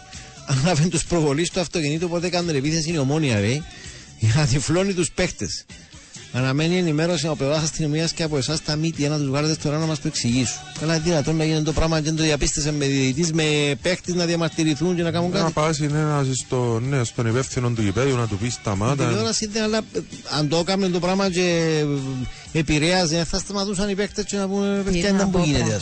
Αν πάει σε κάμερα, ρε. Τα κάμερα. Αναμένει το φλάσι είναι τα χιλιάδια του Σεμέδο, τώρα που πετάχτηκε και μένει τον κόλ, έπαιρνε τον ραντάρ. Ναι, ρε, χτύπαν του η κάμερα την ώρα που κατεβαίνανε. Αμματικά, φίλε, δεν ξέρω, ε, δεν μπορώ να σου πω ότι δεν ισχύει, δεν ήμουν εγώ στην πέλα, ε, δυσκολεύομαι να, να, το, να το πιστέψω από την έννοια ότι γιατί δεν αντέδρασαν κάποιοι. Ή, έχω άλλη ερμηνεία, ναι. Ή, εμπολά καλός αστυνομικός. Γιατί, γιατί, να σου πω γιατί, γιατί έθωρεν το Σεμέδο και τον Κακουλίν και τον Σίμιτς που εκατεβαίναν έτσι, είδες τους εντάλλως εκατεβαίναν ώρες ώρες και μπαράζει κάμερα λίγο πιο κάτω από το Παφιακό. Και όσοι έκαναν τα φώτα. Γιώργο. Επειδή και αν να σπιάει, ας πούμε. Ένα λεπτό και αμέσως αντίδραση. Το περιστατικό ισχύει. Ισχύει. Έκαμε παράπονο ε, η Ομόνια και σταμάτησε. Έκαμε παράπονο την ώρα του αγώνα. Ε, για να σταματήσει πρέπει να ήταν ε, την ώρα του α, αγώνα. Α, ισχύει. Ε, μα γι' αυτό εντάξει, εμείς δεν το. Δεν αφήσαμε το γεγονός. Ναι, μα αυτό είπα. Δεν έχω κάτι να του πω το άνθρωπο. Δεν είμαι ουρκός στο γήπεδο. Αλλά δυσκολεύω να πιστέψω γιατί δεν αντέδρασε κάποιος. Τώρα που λέμε ότι αντέδρασε, εντάξει. Ε, δεν ξέρω, νομίζω δεν μεταφέρθηκε κάτι από, Ε, τουλάχιστον που βλέπαμε το παιχνίδι, δεν αντιληφθήκαμε κάτι. Στο πρώτο ημίχρονο. Έχεις άλλη απορία? Επιέντα πολλά κατά πάντως ο αστυνομικός μας προβολισάς. Όχι, έχω απορία. Δηλαδή πραγματικά είναι απίστευτο. Ναι, είναι απίστευτο, αλλά έχω απορία το τι γίνεται με το συγκεκριμένο αστυνομικό πλέον. Δηλαδή κάποιος υπεύθυνος που... Άκου να δεις, άκου να δεις. Από πού παίρνεις την ενημέρωση? Είναι η Υπηγή Γιώργο για όνομα. Τώρα τούτον που σας μεταφέρω είναι χωρίς... Μάλιστα. Χωρά η αμφισβήτηση. Ούτε μία αμφισβήτηση επιτέλει. Ήταν του πρώτου ημιχρόνου που έβαλαν τα, κόλιο, τα δύο κολιομονία. Α, πίσω από την αιστεία του Ιβούσιτς. Μάλιστα. Ναι. Α, ε, μα λογικό να ήταν εκεί και να επηρεάσει. Δεν μπορεί να επηρεάσει. Η άμυνα αφού εμπλάτη που του τωρεί την παραπάνω φορά. Αν ήταν φορές, ενώ αν ήταν στην άλλη αιστεία. Μήπως... Τι να πω ρε φίλε, τι να πω πραγματικά. Μήπως ε, επανηγύρισε. Για μένα όμως έτσι τελειώνει το θέμα εδώ. Διαμαρτυρήθηκε η Ομόνοια σε κάποιον, ας το πούμε, υπεύθυνο και σταμάτησε. Κάποιος δεν ελέγχει το συγκεκριμένο αστυνομικό. Ρε φώνα του φωνάξει σήμερα κάποιος ότι πήρε αδά ρε φίλε. Δεν μπορούμε να χτες ας πούμε. Κάμνες στα tips. Ναι. Και να πιστεύτε. Είναι το δικό μας με tips που παλιά ήταν να μας μπήκε στα πρόστιμα. Αν κάνεις τα φώτα σου και κάνεις το εσύ μες στο γήπεδο. Δηλαδή τι αστυνομικά δευτεία έπιασαν να πω για καταζητούμενους. Ναι, ήταν η είδηση. Ευχαριστούμε τον Χάρης Ομόνοια Λεμεσός. Είναι η είδηση, είναι η άλλη είδηση της ημέρας του. Μπορεί να είναι τα πάντα όλα. Ρε τον άνθρωπο, μήπως επανηγύριζε ρε. Πάει και έφκαλε φωτογραφίες, ήταν το flash του δυνατόν. Α, ξέρω ρε Γιώργο μου. Έχει βάλει τον Μπεζούς, ξέρεις, φώτα, καταστάσεις, tips. Ε, σκέφτου να μην τους επηρεάζει το πρώτο είκοσι λεπτό δέι. Είναι πιέν πολλά καλά το πλάνο του. Ναι, ναι, σκέφτου να μην τους επηρεάζει. Μα αντιλαμβάνεστε, ναι. Μάλιστα. Φανταστικά να πάρε. Ε, είμαι σε σοκ. Όχι, το πιο ωραίο τώρα θα είναι ότι μυστέρα από δύο εβδομάδες να διαβάζει ο Λογίδης το πρωί ε, τις αποφάσεις του αθλητικού δικαστή. Αγώνας Πάφος Ομόνοια, η Πάφος παραπέμπεται γιατί ε, αστυνομικός προφανώς Παφίτης, ε, όπως πάμε για χρήση λέζερ, ξέρω εγώ, ε, χρησιμοποιούσαν τα φώτα περιπολικού προκειμένου να επηρεάσει τους παίκτες της αντίπαλης ομάδας. Πρόστιμο. Πιστευτά. Όχι ρε, ε, πάντως σου λέω εν είδηση βάιρα. Σου λέω ψάξε το με κάποιον υπεύθυνο στην Πάφον. Αν θα προκύψει οποιαδήποτε συνέπεια, γιατί τότε σταμάτησε. Οκ, από εκεί και πέρα είναι εντάξει, δηλαδή σταμάτησε εντάξει. Για όνομα του Θεού. Μάλιστα, πάμε παρακάτω. Έχουμε κάτι άλλο να πάμε στις εφημερίδες. Πάμε στις εφημερίδες και να... και να συνεχίσουμε μετά. Λοιπόν, να δούμε τα πρωτοσέλιδα σήμερα τι λένε. Τα πρωτοσέλιδα σας προσφέρουν τα προϊόντα Moller's Total Plus. Συνδυασμός ωμέγα τρία λιπαρών οξέων με πλήρη σειρά βιταμινών, μεταλλικών στοιχείων και βοτάνων.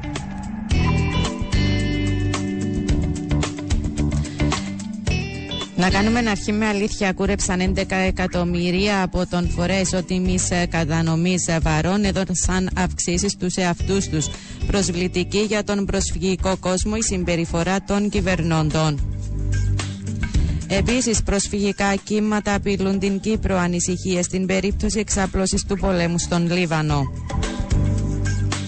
Συνεχίζουμε με πολίτη στον αέρα και πάλι από την αρχή ανάπτυξη του Αφροδίτη σε αδιέξοδο διαπραγματεύσεις. Επίσης, καμία βούληση για νομοθετική ρύθμιση, αστυνομική έρευνα ψευδών καταγγελιών. Στην Χαραυγή δεν αγγίζουν τα υπερκέρδη, αλλά αφήνουν αβοήθητους τους δανειολήπτες. Μάκης Κεραυνός, όχι σε μέτρα για δανειολήπτες, όχι σε φορολόγηση των τραπεζών. Επίσης, θύελλα αντιδράσεων για άγνωστες δόμες εφήβων στην περιοχή Σφαλαγγιώτισσας. Στον Φιλελεύθερο φοβούνται κύμα μεταναστών, ανησυχία για εμπλοκή Λιβάνου, από όπου Σύριοι θα στραφούν προς την Κύπρο. Επίσης, πρόβες Ισραήλ για την χερσαία επιχείρηση. Η ώρα πλησιάζει και μισή. Μία προσφορά από το Global College. Θέλεις να αποκτήσεις πτυχίο Αγγλικού Πανεπιστημίου? Το Global College προσφέρει μονοετές μεταπτυχιακό στη διοίκηση επιχειρήσεων με το πρόγραμμα εμ μπι έι του Πανεπιστημίου Ρόχαμπτον του Λονδίνου.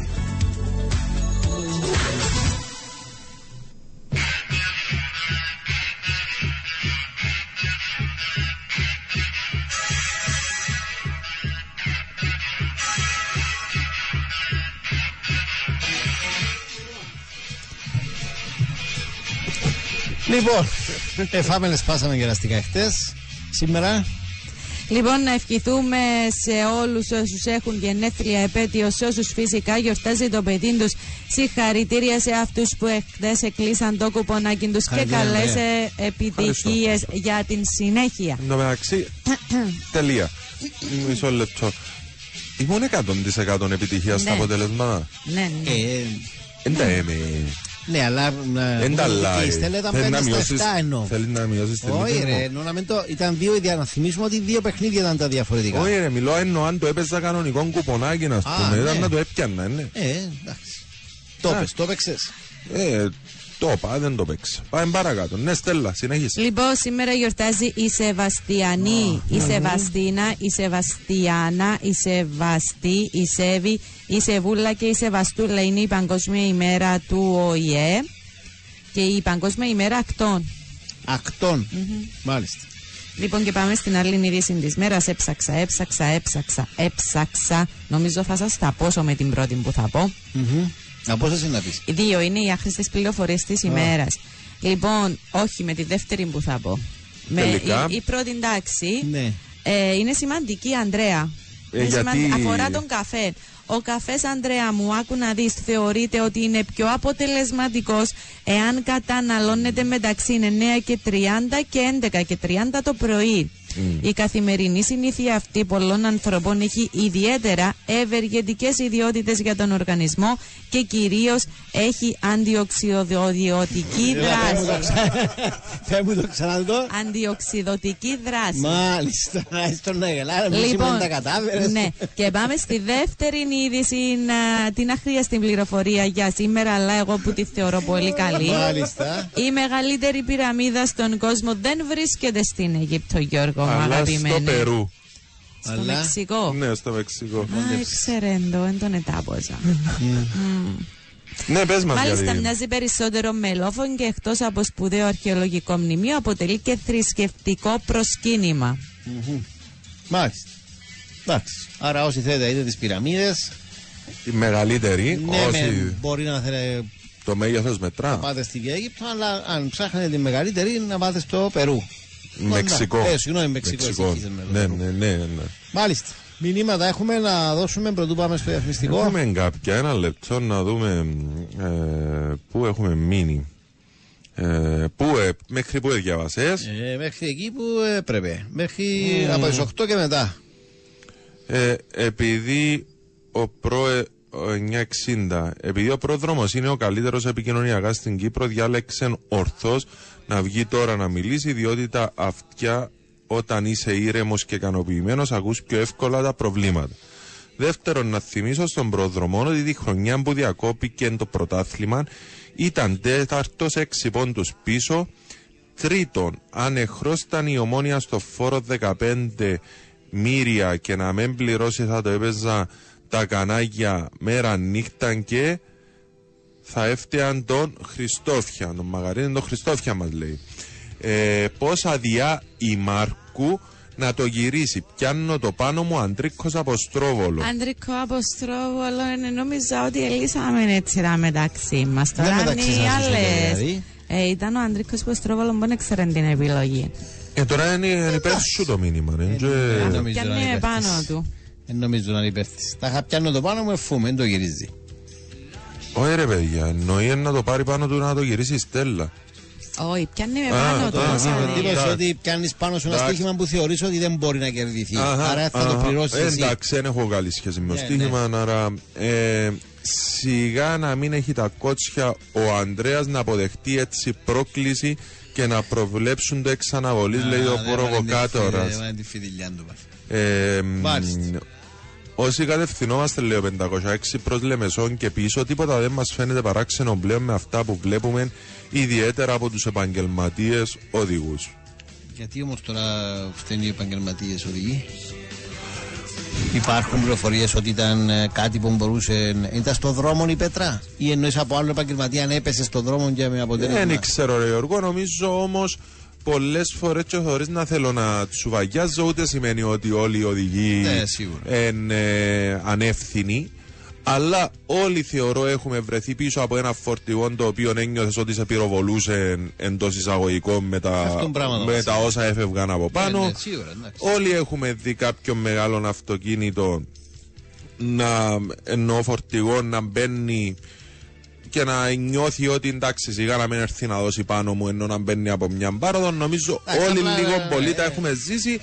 Νομίζω κάθε το να είμαστε, μπορεί να βρεις το στη... να είμαστε υπεύθυνοι μέσα στον δρόμο είναι. Και επαγγελματίες ναι, οδηγοί ναι. λεγόμαστε υπό την έννοια της ιδιότητας μας ότι κάνουμε, είτε και εμείς καθημερινά, είτε κάποιος που μπορεί να φορτώσει έναν δικό του αυτοκίνητο να πάρει κάποιου, κάποια πράγματα και δεν το κάνει σωστά. Εντάξει.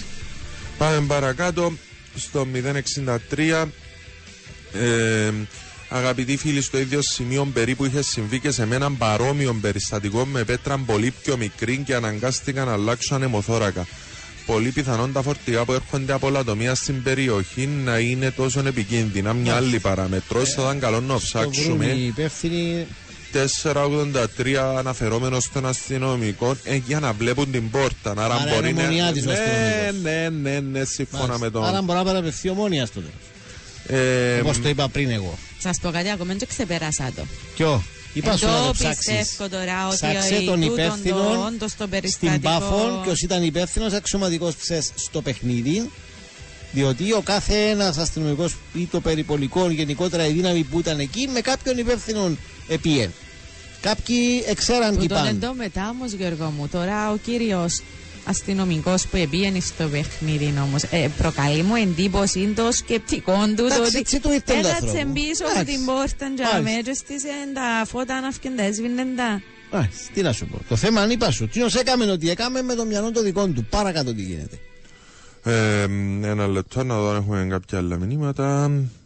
Καλά, αντί να κάνει ο άνθρωπος, αφού οι δικοί του δεν έπαιζαν άμυνα, μάνι μάνι να τον κατηγορήσετε, λέει ο εκατόν τριάντα ένα. Σωστό. Εγώ άκουσα ότι στο δεύτερο ημίχρονο έπαιζαν τη σειρά του περιπολικού σε κάθε σούτ της Πάφου για να συγχύζει ο Φαπιάνο. Δεν ο προβοκάτορας. Ένα αυτιό έτσι σούτ που γίνανε. Ο προβοκάτορας. Μακριά κυρίως ήταν εύκολα για τον Φαπιάνο. Ε, ναι, πάμε στον τετρακόσια σαράντα δύο. Καλημέρα σας. Τελικά η εκατομμυριούχα Πάφος, άμα βρει μεγάλη ομάδα από Ελ Ομόνια, αγκλατάρει. Με από Ελ θυμίζω δεν έκαμε τελική, μας λέει ο Orange Gunner. Ε, ένα λεπτό να φύγα τίποτε πίσω. Όχι. Ε, κύριε Λογίδη, μια απορία. Ο ιατρός του Ολυμπιακός ΠΑΟ ξέρει πιλότα? Ξέρεις, Γιώργο? Πιλότα δεν ξέρω εγώ. Ε, δεν ξέρω αν ο γιατρός ξέρει. Στα όσα πολλά είπε χτες, ε, διάβασα κάποια από μια ε, συνέντευξη που έδωσε στην Έρα Σπορ. Ε, για πιλότα δεν είπε κάτι. Εντάξει, δεχτήκε απειλές, έγραφαν το τηλέφωνο του στο διαδίκτυο, δηλαδή γίνει ο κάπως χαμός. Από το είπαν έγραφαν, αλλά ο γιατρός έγινε στο τηλέφωνο. Εντάξει, λογικό ότι... Η οικογένεια του... Αλλά είδες τον που είπαν ότι οι παράγοντες λέγαμε όχι, ούτε με πιέσαν, ούτε με βρήσαν, τίποτε. Εντάξει, ο καθένας έθελε να κάνει το δικό του, αλλά... Οδηγώ βαν καθημερινά σχεδόν σε όλη την Κύπρο στον Ιαλοθόρακαν. Έχω τρία σημάδια από πέτρες, το ένα είναι στο μέγεθος μπάλας του τένις. Εντάξει, είναι πάρα πολλά σοβαρά τα μήνυματα που μας mm-hmm. έρχονται σήμερα. Ενώ εντάξει, πρέπει όντως να το δούμε λίγο. Ναι, γίνεται να. Ψέζε... Πόσο καθημερινό φαινόμενο του το. Ψέζε, παίξα την Ομόνια μόνη της, πήρα εκατόν είκοσι ευρώ την Κλικιανική, μας λέει ο Κύπρος. Να μπορεί να παίξει μόνη της. Ε, λογικά, αφού νομίζω ότι η Στέλλα είπε μας ότι υπάρχει. Ναι, μπορεί, μπορεί να το η δυνατότητα. Και οκτώ τριάντα έξι, και με αυτό θα πάμε στο διαφημιστικό μας. Επιβάλλονται ξένοι γιατροί άμεσα στο ελληνικό πρωτάθλημα. Μάλιστα. Φέρτε και ξένους γιατρούς να δούμε τι θα γίνει. Διαφημιστικό διάλειμμα και επιστρέφουμε.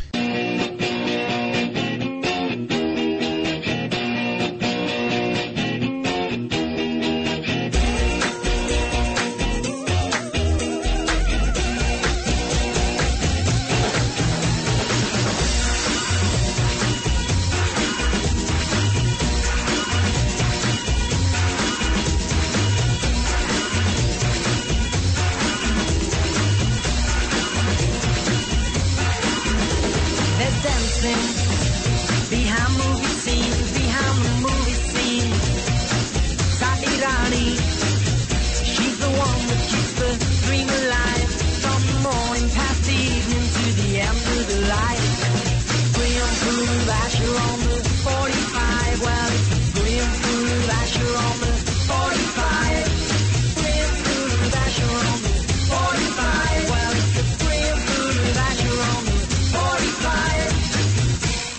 τριάντα οκτώ συμπληρωμένα λεπτά. Μπήκαμε στο τριακοστό ένατο μετά τις οκτώ. Ισχύει ότι είμαστε στα τριάντα οκτώ συμπληρωμένα λεπτά. Βεβαιώνει η Μαρκού. Και να σας πω ότι η Μάρκου έχει ήδη ε, απλώσει τα πλοκάμια της προκειμένου να βρει περισσότερες λεπτομέρειες, πληροφορίες. Ε, πιάνει πολύ τηλέφωνα, θωρώ την έναν το άλλο. Για το θέμα και την καταγγελία ουσιαστικά. Έτσι περιστατικό. Να δούμε, να δούμε την επίσημη θέση, την αντίδραση των υπευθύνων. Θέλω να μιλήσω μαζί του Γιώργο. Τούτο συγκεκριμένο αστυνομικό. Εμένα με ποιο δεν νομίζω να δεχτεί ο κύριος αστυνομικός, αλλά να μου εξηγήσει με ποιο σκεπτικό δηλαδή έκαμε έτσι πράγμα. Ότι θα τον έβλεπε κανένας, ήταν μόνος του μες στο γήπεδο. Ναι, πού να φανεί μέσα σε ένα γήπεδο με πόσον κόσμο, τηλεοπτική μετάδοση ή οτιδήποτε. Επίσης, εντάξει ρε παιδί μου, είπαμε πάρα πολλές φορές ότι το ποδόσφαιρο είναι αθλητισμός. Ο αθλητισμός τι είναι, Γιώργο μου? Πολιτισμός είναι, Γιώργο μου. Πού είναι ο πολιτισμός? Ωραίο. Εμένα είναι φίλος μου το αστυνομικός. Χωρίς να τον ξέρω, είναι πολλά φίλος μου. Δηλαδή, μπράβο του. Ε θεός, ε μορφή. Αψήφισαν τούτον που είπε, τον κόσμο, τον πολύ, ναι. Δεν τον ενδιέφερε αν θα πει κάτι κάποιος. Και πού ε, έκαμε το παράπονο της η, η Ομόνοια εκείνη την ώρα, μέσα στο γήπεδο, ενώ η γυμνασία αρχών τώρα αυτά είπαν τώρα πρέπει να σταματήσει. Λογικά πήγαν τον Μπρέφα, σταμάτα. Μάλιστα. Λοιπόν, πέραν από το. Ρε παρέα, εντάξει, παρακάμε στο αφήσαμε. Πέραν από των ευρηματικών οδηγών του περιπολικού χθε στο Στέλιος Κυριακίδης, είδα το παιχνίδι. Ναι. Ε, βέβαια. Μάλιστα. Ε, βέβαια. Μάλιστα. Είδαμε το. Λοιπόν, εντάξει, ως παιχνίδι ή ως ντέρπι ε, ε, ναι. προσδοκούσαμε, δεν έφτασε με, με τον τρόπο ενώ που η Ομόνοια το μπήκε στο παιχνίδι και έβαλε νωρίς δυο γκολ. Ήταν ε, ο τρόπος που το διαχειριστήκε όμως η Ομόνοια. Ναι, ήταν λογικό ότι θα κάνει διαχείριση περισσότερο μετά. Ενώ σαν ντέρπι δεν ήταν το ντέρπι που λες, ήταν το συναρπαστικό σε εξέλιξη που εκράτησε μέσα στο ε, το ενδιαφέρον μέχρι το τελευταίο λεπτά ή το τελευταίο ε, λεπτών. Από εκεί και πέρα, ναι, ε, κρατάς το εντυπωσιακό ξεκίνημα της Ομόνοιας στο παιχνίδι. Τη διαχείριση που ουσιαστικά και κινδυνεύει. Οι κλασικές ευκαιρίες, η Πάφος, επειδή μπορεί να σηκώθηκα και καμιά φορά, αλλά νομίζω έτσι μια ματιά μπορεί να σας θυμάται ότι δεν έχασα κάτι. Κάτι μακρινά σουτ περισσότερο δεν ήταν. Κάτι, και όχι. Κάτι προϋποθέσεις που εμπορούσαν με κάτι καλύτερο να βγουν ως ε, ευκαιρίες. Για μένα είναι σημαντική, μπορεί να είναι νωρίς, μπορεί σήμερα να ελέγαμε σε κάποιον αν ήταν άλλον αποτέλεσμα ή αν ήταν αποτέλεσμα αποτυχίας για την Ομόνοια και κάποιος έβγαινε και λέει, λένε, λένε, θα μπορούμε να του λέμε, ε, ξέρεις, είσαι λίγο ας πούμε υπερβολικός, είμαστε, ξέρω εγώ, αλλά κακά τα ψέματα μετά το στραβών της προηγούμενης αγωνιστικής με την mm. ΑΕΣ. Ε, ήταν σημαντικό χθες για την ε, Ομόνοια να αντιδράσει με τον τρόπο που αντιδράσει. Να πάρει ουσιαστικά τη, τη νίκη, γιατί διαφορετικά σήμερα θα είχαμε. Ε, Επήρεν την έκαμε τον Αφανιτζάνε το. Mm-hmm. Μα, τον είπα το wow στην αρχή, γιατί μάλιστα. έκαμε τον Αφανί εύκολο. Τώρα πόσο εύκολο ή όχι. Την ίδια. Εντάξει, έπαιζε μόνη της, ε, ούτε ναι. καμιά ομάδα. Ε, no, Παραμέτρους λέμε... είναι δύο, Γιώργο. Η μία είναι αυτή που αναφέραμε για την Ομόνοια. Η άλλη. Πάφος, το κεφάλαιο ναι, Πάφος. Στην αντίπερα όχθη, ναι. ε, ε, α, α, μεγαλώνει το δείγμα της αδυναμίας να επιβεβαιώσει ή να ε, δικαιώσει προσδοκίες ή απαιτήσεις. Εχτες με το πεντέκιο σε το παιχνίδι. Οι περισσότεροι έτσι φίλαθλοι, ανεξάρτητα με το τι ομάδα υποστηρίζει, δεν πέρασε που το μυαλό μας όλους. Άτε ρε παιδί μου, φέτος το. Μία από τα ίδια, ναι. Μία από Πάφο. Τα ίδια, ναι. ναι. Μα είπαμε το ξανά. Με όλον τον σεβασμό και ε, την αγάπη, αλλά εντάξει. Ήταν χτες ε, ποιον ε, με το ΑΠΟΕΛ ε, έχασε. Ε, χτες ε, άλλον έναν τέρφι με την Ομόνοια έχασε το. Με τον Άρη νομίζω ήταν ισοπαλία. Και με την ΑΕΚ ισοπαλία. Και με την ΑΕΚ ισοπαλία. Και με την ΑΕΚ ήταν μάλιστα στο Στέλιος Κυριακίδης νομίζω. Πάλι.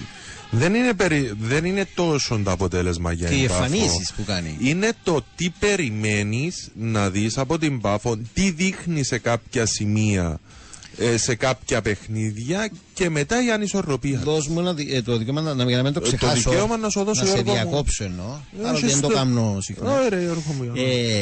Εγώ θεωρώ ότι το... Το δυνατόν αδύνατον σημείο που προκύπτει στη συζήτηση της Πάφου είναι ότι δεν κάνει απλά από μόνη της, ενώ δεν βρέθηκε στη μέρα που λέμε. Είναι ότι στα παιχνίδια τα συγκεκριμένα, στα πλήστα, ειδικά το παιχνίδι με το Αποέλ, το παιχνίδι με την Ομόνοια, το λέγαμε και με το Αποέλ, το λέω ξανά, δεν, σου, δεν βρίσκει τρόπο να υπερισχύσει τακτικά του αντιπάλου. Το ότι χτες η Πάφος, ας πούμε, ε, για ξέρω εγώ, ένα μεγάλο χρονικό διάστημα δεν μπορούσε να απειλήσει ιδιαίτερα.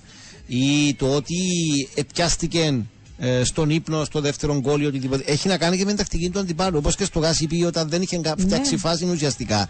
Δεν ήταν απλά μόνο ή αποκλειστικά γιατί μπορεί να μην βρέθηκαν παίχτες της σε καλή βραδιά. Είχε να κάνει και με την τακτική ε, του αντιπάλου. Άρα σε τέτοια αντέρπη θα πρέπει να δεις το γιατί στις πλήστες περιπτώσεις δεν μπορείς να σου βγει ο δικός σου σχεδιασμός. Εμένα προκαλεί μου εντύπωση με τους ε, παίχτες που έχει Πάφος. Ε, ρεαλιστικά ενώ εντιαμέ το. Εγώ εξακολουθώ να πιστεύω, δεν είναι, αλλάζω την άποψη. Έχει είναι, ρόστερ, είναι. έχει μονάδες ε, στο Γιώργο, ρόστερ επιλογές ποιοτικές. Έχει παίχτες που οι υπόλοιποι θα θέλαμε να έχουμε ναι. δύο από τούτους, όχι ούλος μαζί. Ναι, ε, αλλά... του, τούτον το, το να, μην, να μην μπορεί ναι, να φτάνει σε παιχνίδια στο σημείο σύνολο. Να μην διεκδικεί. Δηλαδή ένας Βαλακάρη που συνεχίζει για εμένα, ενώ παρά τις πρώτες προσδοκίες συνεχίζει να είναι σκιά του εαυτού του. Ένας, ε, ο άλλος ο επιθετικός Γιώργο Μάνκα, Μαν, Μανγκά, Μαν... Είναι Μάνκα γιατί ο Ζάιρο είναι στην κατάσταση που, που, μπορεί να, που, που ξέρουμε ότι μπορεί να πάει. Άμα πιάσεις τους παίκτες αυτό που λέει Στέλλα, πέζει... άμα πιάσεις μονάδες, να πεις δεν γίνεται. Ναι, αλλά τους βλέπεις όμως ότι... Άρα ως... κάπου αλλού είναι το πρόβλημα, ναι. Αντρέα. Ναι, κάπου αλλού είναι το πρόβλημα. Δηλαδή ένας παίκτης που έπαιζε στα πλάγια χτες, ο Μαν, Μανγκά, Μαν, Μάνκα, πώς το, που είναι ο τόνος. Ε, ε, λέγεται ότι δεν είναι για τα άκρα ο παίκτης. Ακριβώς. Μα φαίνεται και από το καλούπιν του Γιώργο. Έχεις έναν Ζάιρο ο οποίος είναι εκείνος που ήταν. Δηλαδή κάποιοι παίκτες κλειδιά, όταν δεν έχουν την απόδοση που πρέπει να έχουν. Γιατί εν... με τον Κβίτα στο κέντρο της άμυνας ε, επιτρέπεται εκείνες οι, οι αποστάσεις και τα κενά με τον τρόπο που εύκολα μπορούσε να βγει κάποιον μπροστά. Και να σου πω και δώσει κουβέντα πέρσι για τα λεφτά που ε, δαπάνησε η Πάφος για τον τερματοφύλακα. Δαπάνησε ακόμα περισσότερα. Για τον τερματοφύλακα. Ναι. Και ένας τερματοφύλακας ο οποίος για εμένα από τα πέρσι η άποψη μου είναι ότι είναι κάτι το ιδιαίτερο. Ή δεν έδειξε κάτι το ιδιαίτερο. Ε, εντάξει. Ε, και, και καμιά φορά βλέπεις ε, το α, περάσω ας πούμε τώρα που είπαμε στο ανέβασμα κάποιων ποδοσφαιριστών και πόσο μπορεί να αλλάξουν, ειδικά όταν υπάρχει ποιότητα, το πόσο μπορούν να αλλάξουν την εικόνα της ομάδας. Στην Ομόνοια για παράδειγμα είχαμε σταθεί όχι πρόσφατα σχετικά στο περασμένο παιχνίδι με την ΑΕΣ στην αμυντική λειτουργία αλλά και στην άμυ. Εχθές είδες ότι έβλεπες στο παιχνίδι ότι η αμυντική λειτουργία. Ήταν λες και βλέπες άλλη ομάδα αμυντικά για εμένα. Για την Ομόνοια μιλάς. Ναι. Για πέρα... Όταν άκουσες την ενδεκάδα και είδες Κουλιμπαλί, τι σκέφτηκες? Σου πω, επειδή έχω μάρτυρες. Μάρτυρες? Ναι. Όταν άκουσα Κουλιμπαλί, εγώ είπα τους κάτι ξέρω Σοφρώνης. Σταματήστε να είσαστε έτσι. Α, εννοείς ότι ήσουν κάπου που αρχίσαν το μουρμουριτό, μαντά βάλετε ναι, το Κουλιμπαλί, ναι, Παναγία μου και να παίξω Κουλιμπαλί, ναι. ξέρω. Εγώ τους είπα είναι ευκαιολή το παιχνίδι και ας να δούμε τον Κουλιμπαλί. Όταν σε μια φάση άρχισαν να βάζει πίεση ο... η Πάφος mm-hmm. και ο, ο εκφωνητής του παιχνιδιού άρχισε να λέει Κουλιμπαλί εκεί, Κουλιμπαλί εδώ, Κουλιμπαλί. Λέω, ναι, του λέω άτσι. Φτάνει. Γατάκια, φτιάστε κάτι. Φτάνει, φτάνει. Τουλάχιστον ας πούμε. Ξέρεις, καμιά φορά αν μπαίνουμε σε μια διαδικασία, αν κάποιους παίκτες να τους ισοπεδώσουμε και ύστερα να τους αποθεώσουμε. Ένα χαρακτηριστικό. Βια... Και πάλι τώρα δεν πρέπει να, να πάει κάποιος στο... στην αποθέωση, ενώ περιμένεις. Γιώργο, δείχνει, απο... έδειξε κάτι διαφορετικό. Εμένα η άποψή μου για τον Κουλιμπαλί είναι ξεκάθαρη. Ένας παίκτης με πάρα πολύ καλά αθλητικά, ενώ είναι έτσι ενταλωστολεμένα αθλητικά χαρακτηριστικά, είναι σωστός, όχι. Yeah, ναι. Τα προσόντα του σωματικά. Τα προσόντα του είναι τα σωματικά και τα σχετικά, είναι πάρα πολύ καλός. Από εκεί και πέρα δεν το βλέπω να είναι ο ηγέτης της άμυνας. Ναι. Αλλά θεωρώ ότι είναι ένας αμυντικός ο οποίος μπορεί να σταθεί. Είναι πολύ σημαντικό πάντως σε ένα τέτοιο παιχνίδι, όχι απλά ότι κέρδισες, ότι απέναντι και σε μια ομάδα ήταν... που έχει ποιότητα μεσοεπιθετικά, δεν της επέτρεψες να σου απειλήσει ιδιαίτερα. Και για να δεις καμιά φορά πώς αλλάζουν τα δεδομένα. Όταν ο Κούσουλος με τον Πασιρού, ειδικά ο Πασιρού, για μένα ήταν από τους. Μπορεί να ήταν και ο κορυφαίος της Ομονίας mm-hmm. για μένα τον Πασιρού. Ε, κάνουν έναν πάρα πολύ καλό παιχνίδι. Όταν έρχεται μετά το αμυντικό σου δίδυμο και δεν δέχεται τόση πολύ πίεση, γιατί οι παίχτες στο κέντρο κάνουν εκπληκτική δουλειά και όσες φάσεις θα απειλήσουν οι επιθετικοί μιας ομάδας βρίσκουν έναν καλό αμυντικό δίδυμο. Και έχεις και έναν Φαπιάνο ο οποίος θα χρειαστεί δύο-τρεις φορές, μπορεί να σου κάνει το κάτι το παραπάνω. Mm-hmm.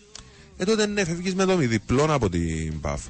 Και ώρες ώρες πραγματικά μπορούσα βλέποντας την Ομόνια πώς διαχειρίζεται το παιχνίδι, γιατί θα δώσω ένα μήνυμα ε, που έχουμε για να, γιατί είναι πάνω στη συζήτηση.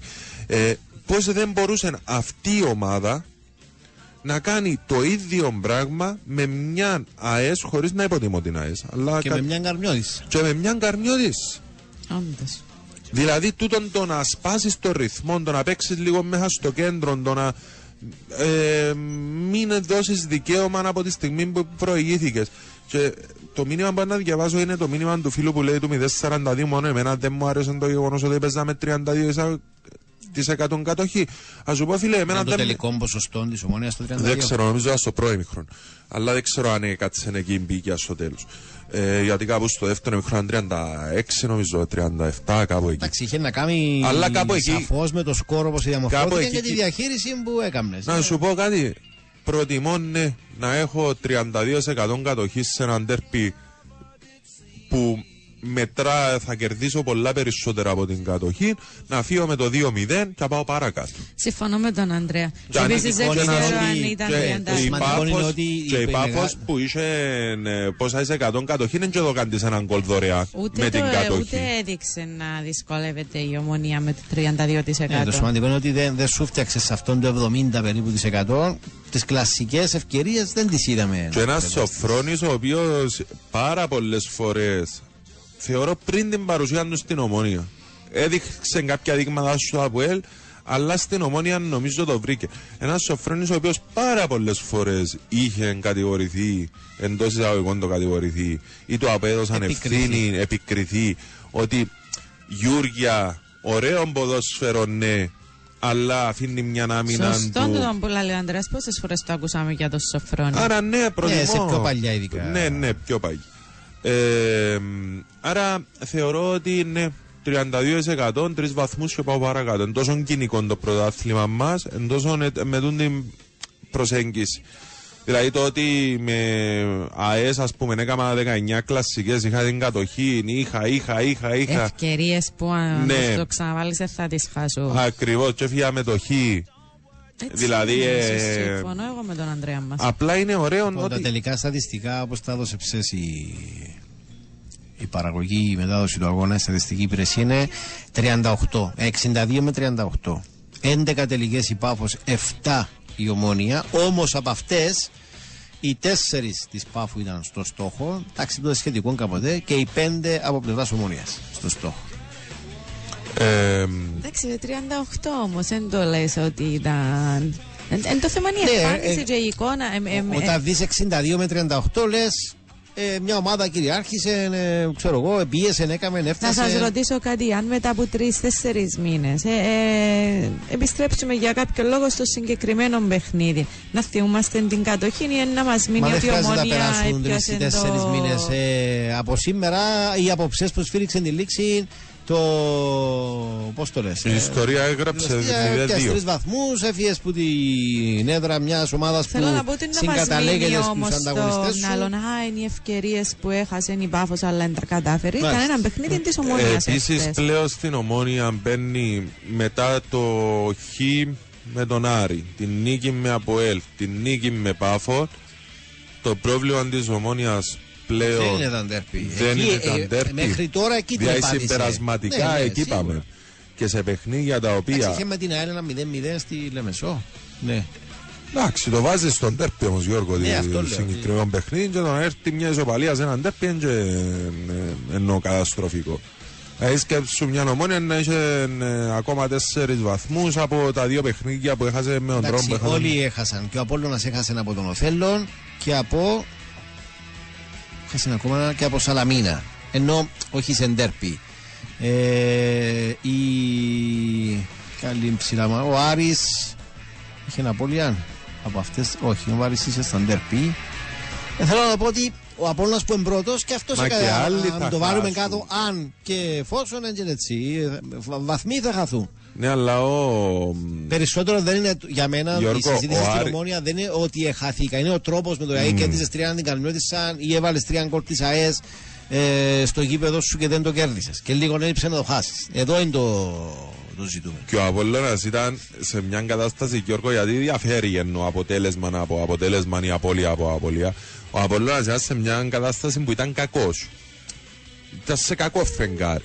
Εντάξει, και η Ομόνοια στην αρχή έχεις καμπανεβάσματα. Είναι έλλειψη σταθερότητας. Συζητούσαμε μέχρι τώρα. Τώρα θα σταθεροποιηθεί και να συνεχίσει στον ίδιο ρυθμό, θα το δούμε. Είναι το ζητούμενο νομίζω για την Ομόνοια. Ναι, κέρδισε το Απόελ, μετά έπιεν και έχασε από που έχασε.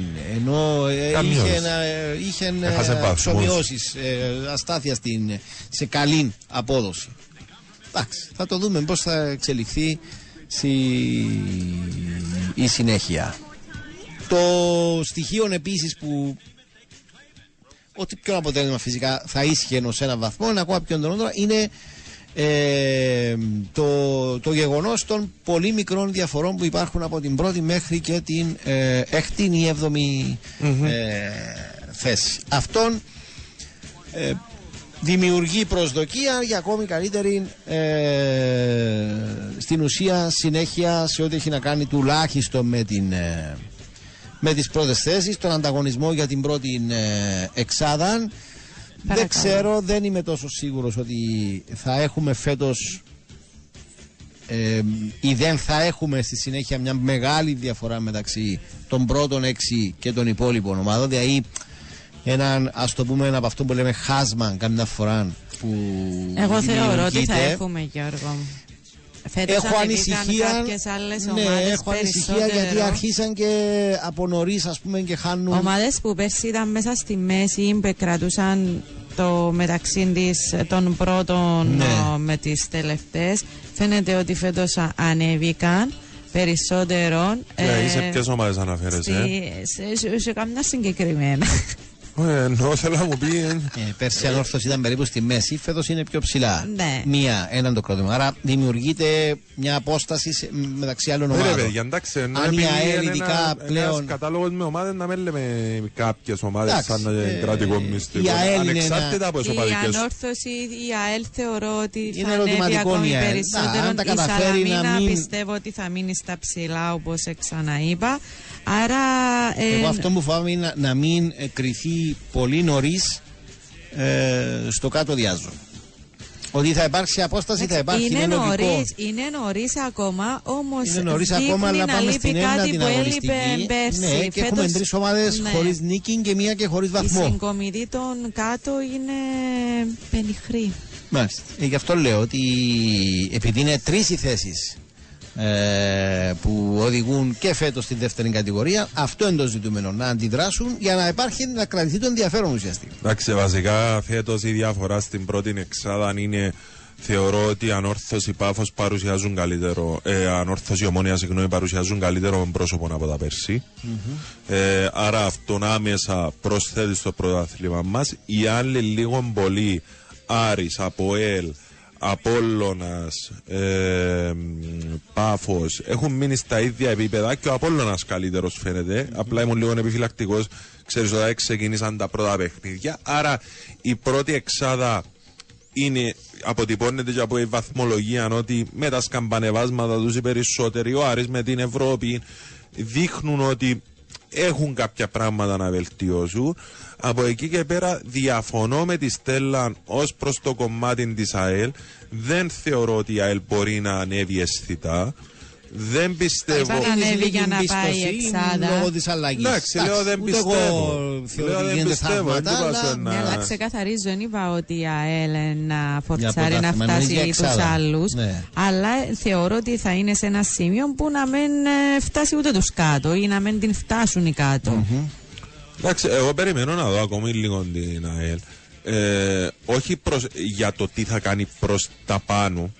Εμένα άρχισε και με προβληματίζει η ΑΕΛ όταν παίζει με ομάδες που έχουν στόχο την παραμονή, πόσο δυσκολεύεται. Και περιμένω να δω που θα πάει η ΑΕΚ. Ξαναλέω, από τη στιγμή που είναι μια αλλαγή προπονητή, οφείλεις να δώσεις λίγη εμπίστοση. Η Σαλαμίνα επίσης, γιατί είναι από τις ομάδες που φαίνεται ότι μπορεί να έχουν και ρυθμιστικό ρόλο. Συμφωνώ με Στέλλα σε ένα σημείο. Και η Σαλαμίνα πέρσι πιστεύω ήταν καλύτερη παρουσία της. Δηλαδή επάλεψε μέχρι τέλους για εξάδα, δεν τα κατάφερε. Δεν ε, νομίζω να κάνει κάτι αντίστοιχο. Πιστεύω ότι φέτος η εξάδα είναι πιο, θα είναι πιο ξεκάθαρη. Έναν... Ξεκάθαρη δεν δε είναι τόσο, γιατί είναι, έχει μεγάλο ενδιαφέρον ποιος θα μείνει, ακόμα και αν φύγει στην Νέα Σαλαμίνα. Φεύγω, που θα είναι έκπληξη. Με αυτόν εν, εν, ναι, ναι, αλλά πάλι θα υπάρχει μεγάλο δεν ενδιαφέρον. Θα, ενώ δεν θα έρθει η Νέα Σαλαμίνα εύκολα να κοντράρει τους παραδοσιακούς για να μπει εξάδα. Με αυτήν την έννοια πάνω σε αυτόν που δεν είναι. Από νωρίς άρχισες να εκτιμάς ότι ανόρθωση δεν μπορεί. Φέτος είναι διαφορετικά, άρα μπαίνει ακόμα ένας μέσα.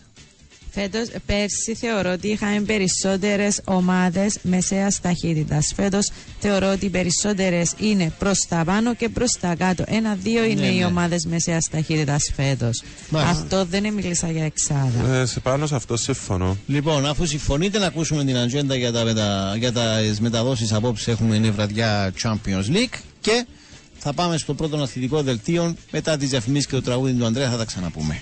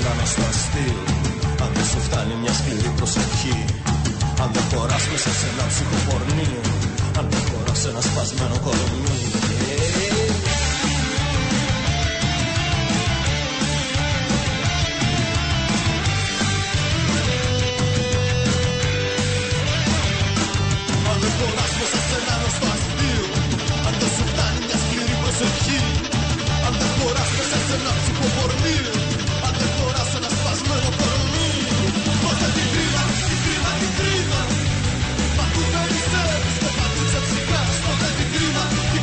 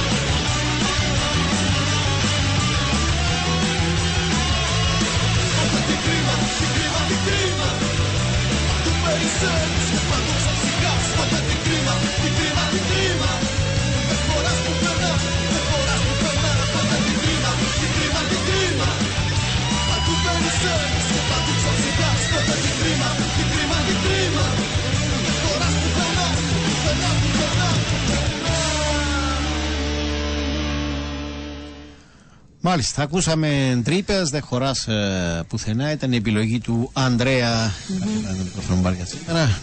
Ε, ήταν η επιλογή του Ανδρέα για την ε, σημερινή. Με χάνουμε εσύ όμως. Ε, ναι, να προσπαθήσω να βρεθώ κάπου στο. Στον δρόμο τα μισά, ίσως. Μάλιστα. Εδώ, ε, είμαι. Τώρα, εδώ είμαι. Εδώ είμαι. Λοιπόν, και θα ακολουθήσει βέβαια και η τραγουδάρα της Στέλλας λίγο ναι. μετά τις εννιά και τριάντα.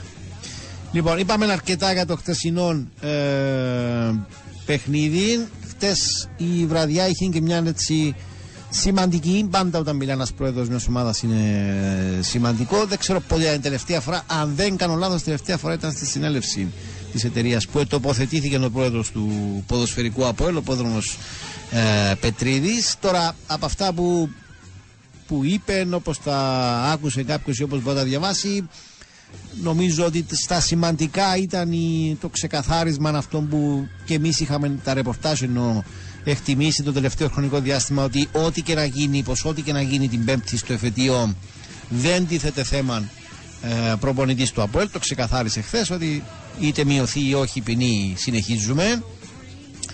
Εντάξει, τα υπόλοιπα, τα οικονομικά, δεν ήταν η πρώτη φορά που τα ακούσαμε, ενώ ως προς το χρέος, τη διαβεβαίωση είναι ότι δεν θα ε, κινδυνεύσει κατά κάποιον τρόπο η εταιρεία να πτωχεύσει ή να κλείσει, αυτά που ακούμε κατά καιρούς. Ε, το θέμα του γηπέδου, το οποίο είχε στη συνέλευση την τελευταία το καλοκαίρι ε, βγάλει ο ίδιος στην επιφάνεια, θέμαν ιδιόχτη του γηπέδου. Χτες έκαμε μια, ας το πούμε, διευκρινιστική δήλωση, ότι δεν είπα ότι το δύο χιλιάδες είκοσι έξι που κλείνουν οι εκατό χρόνια το ΑΠΟΕΛ θα είναι έτοιμο. Είπα μακάρι με το κάπως έτσι να είμαστε σε έναν προχωρημένο στάδιο. Για την ώρα εγώ αυτό που εκτιμώ είναι ότι ναι μεν, Ε, όπως είπε, προχωρήσαν διαδικασίες, μελέτες και σχεδιασμοί, όλα τα αυτά, αλλά ε, εγώ αντιλαμβάνομαι ότι δεν έχει ουσιαστικά επιτευχθεί πρόοδος από τη στιγμή που δεν έχει απαντήσει επενδυτής που είναι απαραίτητο να καλύψει mm-hmm. το πενήντα τοις εκατό όπως είπε τους συνολικούς κόστους, και το είπε και ο ίδιος όπως το διάβασα, δηλαδή αν ο επενδυτής αυτή τη στιγμή που έχει ε, την, ε, την πρότασή μας και την αξιολογεί μας πει όχι, του και από την αρχή, δηλαδή να βρούμε κάποιον άλλον που θα μπορέσει να καλύψει το μισό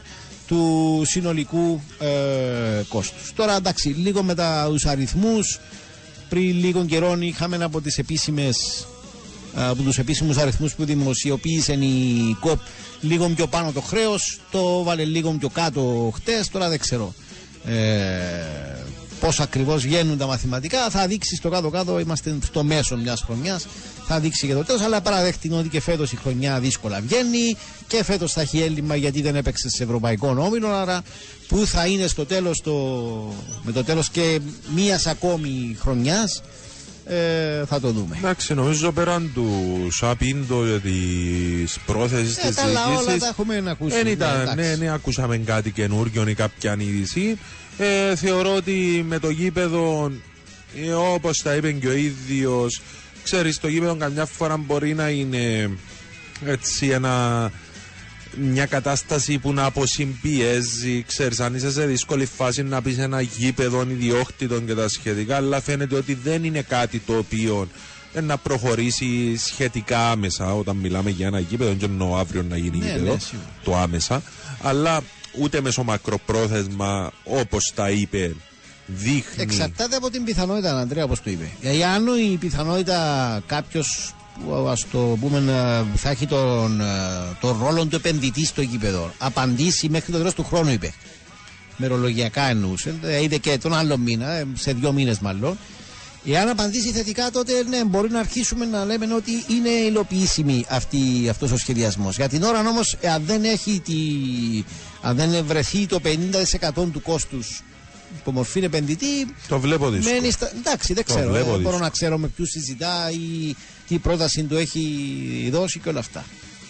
Ε, εντάξει, είπαμε, εγώ δεν βρήκα κάποιαν έτσι, ξέρεις, συνήθως έτσι περιμένεις να δεις ποιαν είδηση μπορεί να δώσει ο, ο πρόεδρος, ειδικά αν μιλάμε για τον πρόεδρο μιας από τις δημοφιλέστερες ομάδες της Κύπρου. Ακόμα και αυτό με το Σα Πίντο ήταν αυτό που εκτιμήσαν τα ρεπορτάζ από τις προηγούμενες μέρες, ότι ό,τι και να γίνει στο εφετείο δεν θα έχουμε, ε, θα επηρεάσει εννοώ τη συνεργασία. Μάλιστα. Λοιπόν, Πάμε να δούμε τα μηνύματα. Να πάμε να δούμε τα μηνύματα. Ναι, να κάνουμε αρχή με τον φίλον. Ε, ε, ένα λεπτό, εννιακόσια πενήντα επτά. Πόσον άστοχες μάλλον εννοεί. Ήταν οι δηλώσεις του τεχνικού της Πάφου. Δεν θυμάται, λέει, ευκαιρίες της Ομόνοιας. Δηλαδή, για να καταλάβω, έκανε η Πάφος. Εμένα και πάει συγκριτικά με τις, τι έκανε η Ομόνοια και τι έκανε η Πάφος, θεωρώ. Ε, μάλλον εννοούσε, όπως το κατάλαβα, ότι στις δύο ευκαιρίες τις ουσιαστικές που ήσαν η Ομόνοια σκόραρ. Που Άξι, είναι μακριά από την πραγματικότητα. Ναι, εγώ εν μέρει συμφωνώ με το μήνυμα ότι και οι ευκαιρίες που επικαλέστηκε δεν ήταν κλασικές κλασικές. Ναι, είχαν κατοχή, είχαν επιθετικές προσπάθειες, προϋποθέσεις, κάποια μακρινά σουτ. Εντάξει, είναι ο ίδιος. Εγώ είπα μια κουβέντα όταν, όταν τελείωσε την επομένη του από Ελ Πάφος. Ένα παιχνίδι μετριότατο γενικότερα, με ενάμιση σχεδόν φάση όλων των παιχνίδι. Το Αποέλ είχε μια, την ουσία και κέρδισε. Και βγήκε την επομένη την νύχτα εκείνη ο κύριος Καρσέδο και είπε ότι ε, ήμασταν καλύτεροι στο γήπεδο και όλα αυτά. Είναι ο τρόπος με τον οποίο το αντιλαμβάνεται. Εγώ είχα, και είπα εγώ το πρωί, θεώρησε ότι πάθαμε καλύτεροι και κάποιος έστειλε μήνυμα ότι ηρωνεύουμε τον πρωί της Πάφου. Ε, και τώρα είναι κάτι ανάλογο πάλι. Είναι ο τρόπος με τον οποίο ο ίδιος το ερμηνεύει ή έτσι το θεωρεί. Ο καθένας έχει την άποψη.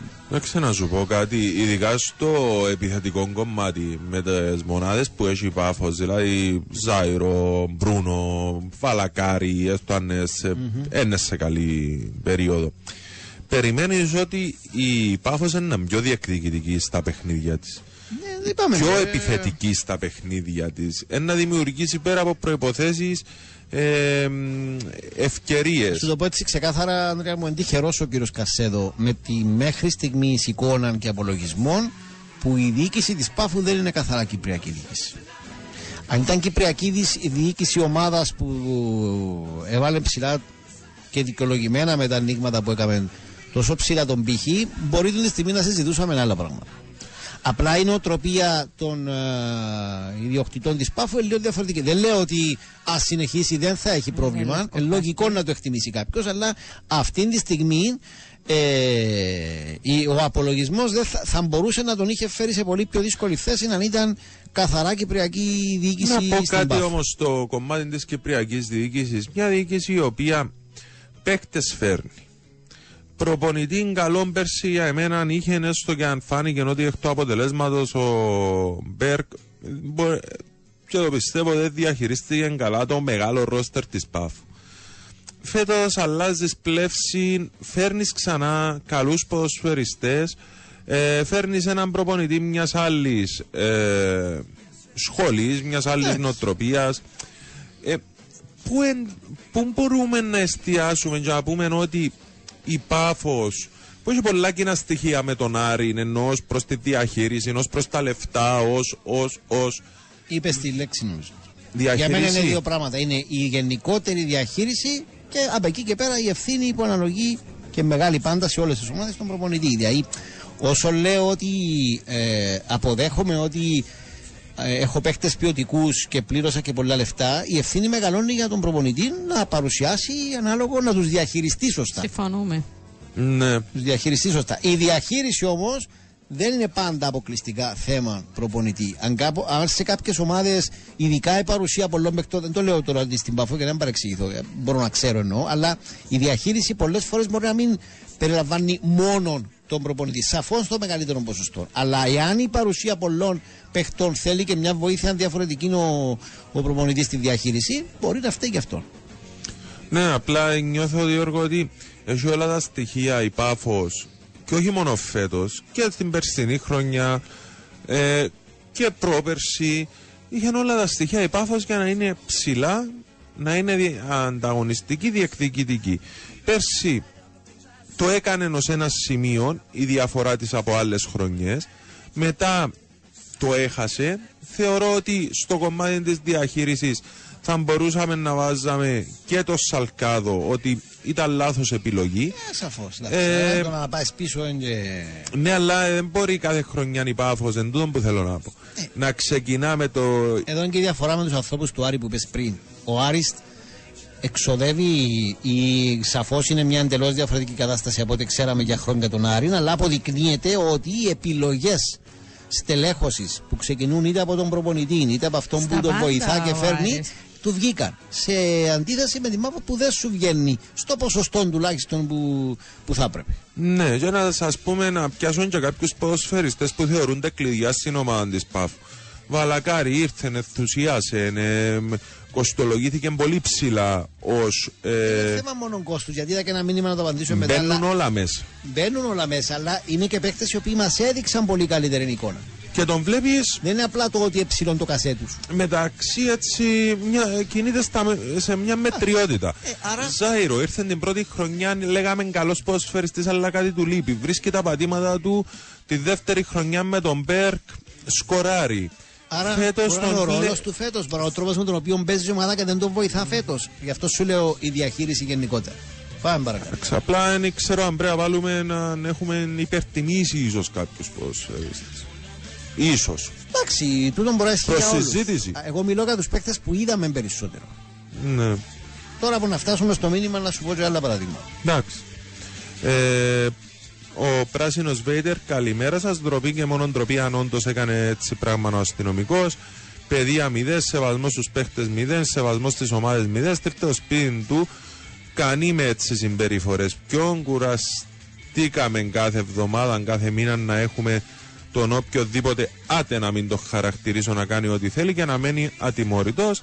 Ο πράσινος Βέδερ και καλημερίζει τη Στέλλα. Καλημέρα. Εντάξει, τώρα να δούμε, γιατί το είπαμε, να αποταθεί, η Στέλλα έχει ήδη προσπαθήσει, να δούμε και τη θέση τη. Ε, πάντα ναι. Πρέπει να ακούμε και την άλλη θέση. Ε, ναι, αλλά αν είδα στο ύπεον της δόξας ήταν να βοηθάνε την κατάσταση, λέω εκατόν ενενήντα οκτώ. Α, για το φωτισμό. Ναι, μπορεί... ήταν να προσφέρει, ναι, ήταν να επιτελέσει okay. έργο. Ε, Και πόσο να αλλάζει το παιχνίδι σε γήπεδα που ο φωτισμός είναι καλός. Δηλαδή δεν κάνεις όρεξη να δώσεις. Συμφωνείτε? Ισχύει. Εικόνα πάντα πετύχει. Ναι. Ανοίξει το πλάνο και βλέπεις κάτι ωραίο, ε, αλλάζει η διάθεση σαφώς. Αλλά εντάξει, τα πάντα έχουν να κάνουν με τους παίκτες. Ναι, εννοείται. Απλά εμένα μου έτυχε έντονα με το ΑΜΕΓΑ, ας πούμε, ε. μόλις ξεκίνησε. Νομίζω ότι όταν έπαιζε παιχνίδι την ίδια ώρα πήγαμε ζάπινγκ. Νομίζω ότι χαλάσανε την τηλεόραση μου. Έτσι ένιωσα. Καταπληκτική διαιτησία εχθές, λέει ο οκτακόσια εβδομήντα οκτώ. Καλός. Γρήγορες αποφάσεις. Το πέναρτι δεν χρειάστηκε ούτε βι έι αρ. Κάποιες φορές. Δεν πέναρτι θέλει βι έι αρ. Εντάξει, τώρα ξέρω να πάει με λογική, αλλά. Δεν καταλαβαίνω, πούμε, εγώ ένα που. Πάει έξω και παίζει στην Μοντούνη. Πάντα που κανένα. Ας πούμε, ο Νάμεν είναι ένα παράδειγμα, ρε Γιώργο, του τον που συζητούσαμε. Ναι, ο Νάμεν είναι υπερτιμημένος ή μας έδειξε πολύ καλύτερα. Αυτό δεν του ήταν να σου πω, αλλά είπα να φτάσουμε στο μήνυμα. Όχι, ναι, τον είχα στο μυαλό μου. Δηλαδή, ένας ποδοσφαιριστής που έδειξε τι έδειξε. Εδώ είναι το ζητούμενο για την Πάφο που μπαίνει θέμα διαχείρισης. Δεν έκανε το sharing χτες, ήταν. Εντάξει, αν και κακός γεννή. Η παρουσία του ήταν... δεν ήταν καλός, ας πούμε. Ε, όταν το καλοκαίρι έλεγα η Πάφος θα είναι χειρότερη, ε, γελούσαν κάποιοι, λέει ο διακόσια ενενήντα δύο. Χειρότερη από την περσινή εννοούσε. Μάλλον ναι. Ε, στη θεωρεί μικρομεσαία ομάδα χωρίς ντι εν έι δύσκολα κάνει δύο σεζόν πρωταθλητισμού. Και όμως ο Ιβούσιτς, και όμως ο Ιβούσιτς ο πιο ακριβός τους παίχτης, απορώ, για να δώσω όλο δεν το ξέρω, μήνυμα. Δεν ξέρω, είναι από τους πιο ακριβούς σίγουρα, δεν ξέρω αν εννοεί και αγοράν. Πόσα εκόστησε, ναι. Ήταν, ναι. Τώρα, εντάξει, τα συμβόλαια είναι... Και για τερματοφύλακα να ξοδέψεις σίγουρα, έτσι σίγουρα. Ποσό, είναι ναι. Εύκολο στα κυπριακά δεδομένα ειδικά. Ε, έξι ενενήντα τρία, άμα είναι έναν Κυπρέο μέσα, ε, για αυτό που εγκάμνουν και με τούτο διαφωνώ εγώ. Ε, θεωρώ θέμα προσωπικότητας, δηλαδή είναι θέμα Κυπρέου ή θέμα. Ο Άρης δηλαδή πέρσι που το πήρε με ανάλογα δεδομένα ήταν γιατί έπαιζε ο Πηλέας, ας πούμε, σε αρκετά παιχνίδια. Ένας Κυπρέος. Θεωρώ εν το σύνολο και προσωπικότητας δεν έχει να κάνει με εθνικότητα, εγώ με δεις τις άποψεις. Ε, να δώσω ακόμη ένα μήνυμα για να, να πάει στην τραγου... τραγουδάραν της Στέλλας Μάρκου. Ναι. Καλημέρα, παιδιά. Καθαρά λάθος του Καρσέδο. Προβλεπτών παιχνίδι, λάθος παίχτες σε λάθος θέσεις, αιμονές του προπονητή με Βαλακάρι και κακή χρήση του ρόστερ. Πέραν των καθυστερημένων αλλαγών. Καθόλου έως ανύπαρκτον κέντρο κρίμα. Ο Βαλακάρι είναι ένας παίχτης που διχάζει, γι' αυτόν εστάθηκα πολλά στο Βαλακάρι σήμερα. Δηλαδή όταν δεν τον έβαζε ο Μπέρκ, είχε αιμονές ο Μπέρκ που δεν τον βάζει. Τώρα φαντάζομαι οι αιμονές πηγαίνουν στο ότι το βάζει. Εδώ στο τον δυσανόρθος που θέλεις Στέλλα σου να ησυχάσει το... Να έβρει τα πατήματα. Να αλλάξει η ψυχολογία του ανθρώπου. Εδώ επειδή παίζει και το καλύτερο ποδόσφαιρο θα ενταχθεί πιο εύκολα. Όπως όχι δεν λέμε το εμείς, λέμε οι αντίθετοι ή οι αντίθετοι. Οι αντίπαλοι προπονητές. Μάλιστα. Λοιπόν, εντάξει Ανδρέα, με την άδεια σου. Οι αντίπαλοι προπονητές είπαν... Ακούσα αντίθετοι. Ναι, καμά το λάθος. Τελευταίο διαφημιστικό τραγουδάρα της Στέλλας και πάνε ερχόμαστε.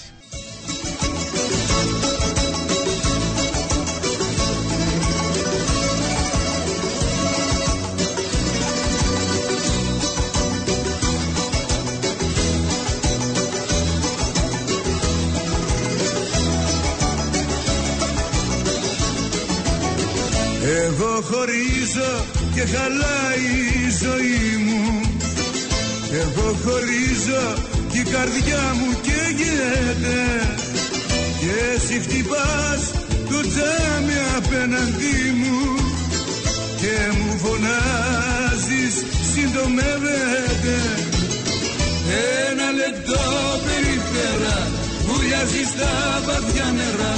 Το τελευταίο μου το πλήρω.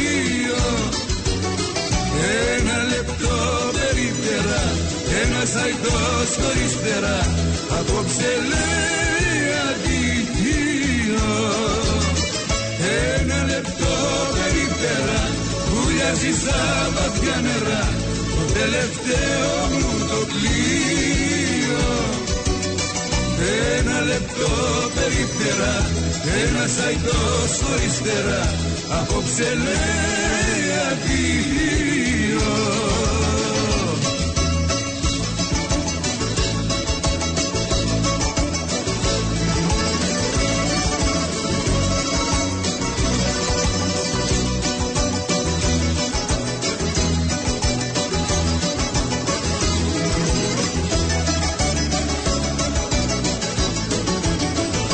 Εγώ χωρίζω κι η ζωή μου τελειώνει. Εγώ χωρίζω κι ο καημός δεν λέγεται. Ό,τι αγαπώ απόψε με σκοτώνει. Και εσύ φωνάζεις συντομεύεται. Ένα λεπτό περιφέρα βουλιάζει στα βαθιά νερά, το τελευταίο μου το πλοίο. Ένα λεπτό περιφέρα, ένα σαϊτός χωρίς φτερά, απόψε λέει αντίο. Ένα λεπτό περιπτερά, βουλιάζει στα βαθιά νερά, το τελευταίο μου το πλοίο.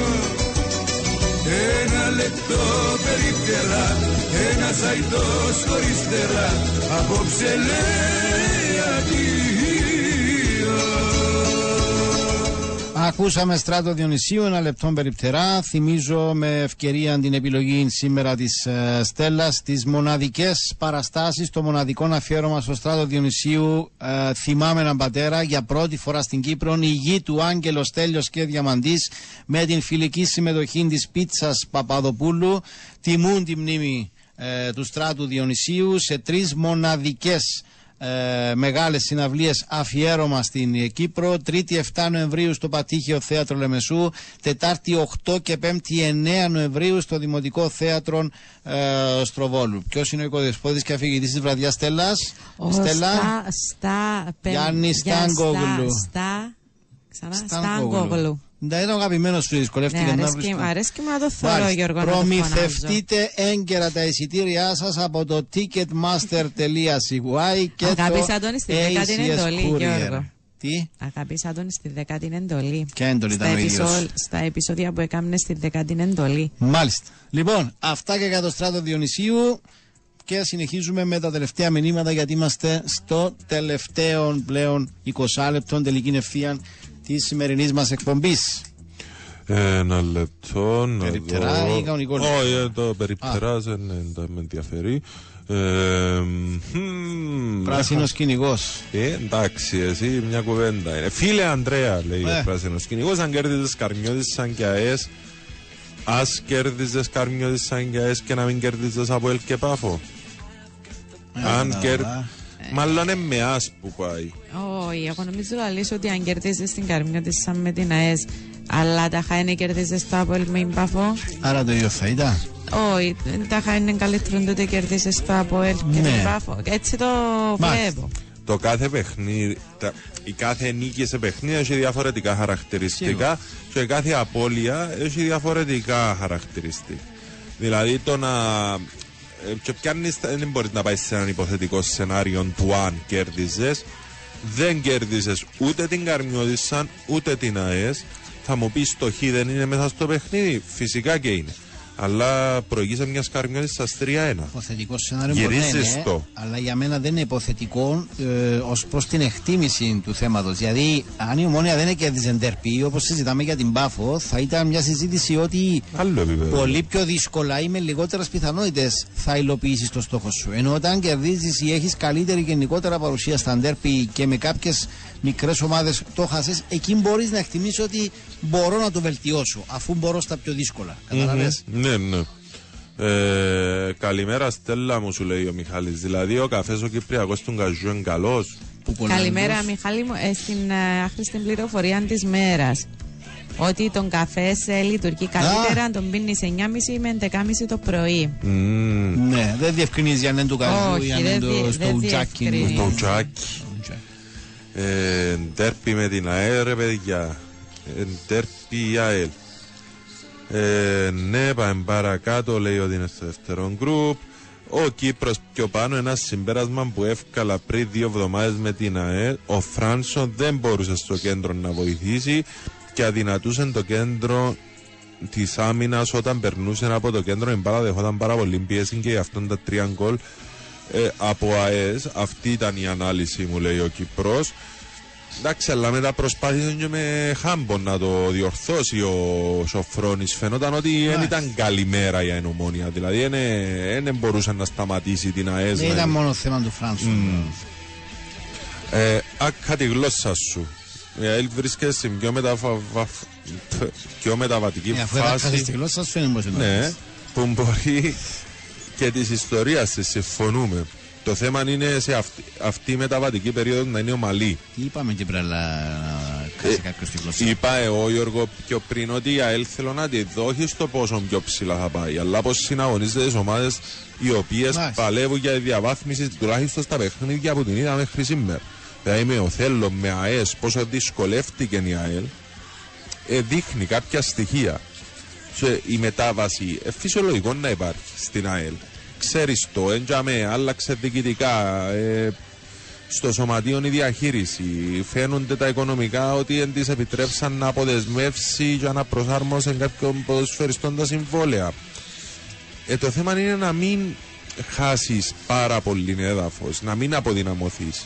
Μάλιστα. Ο Μάκης δεν ρωτήθηκε γιατί δεν πήρε τίτλους τα τελευταία χρόνια. Μήπως ευθύνεται το βι έι αρ, λέει ο τετρακόσια τριάντα δύο.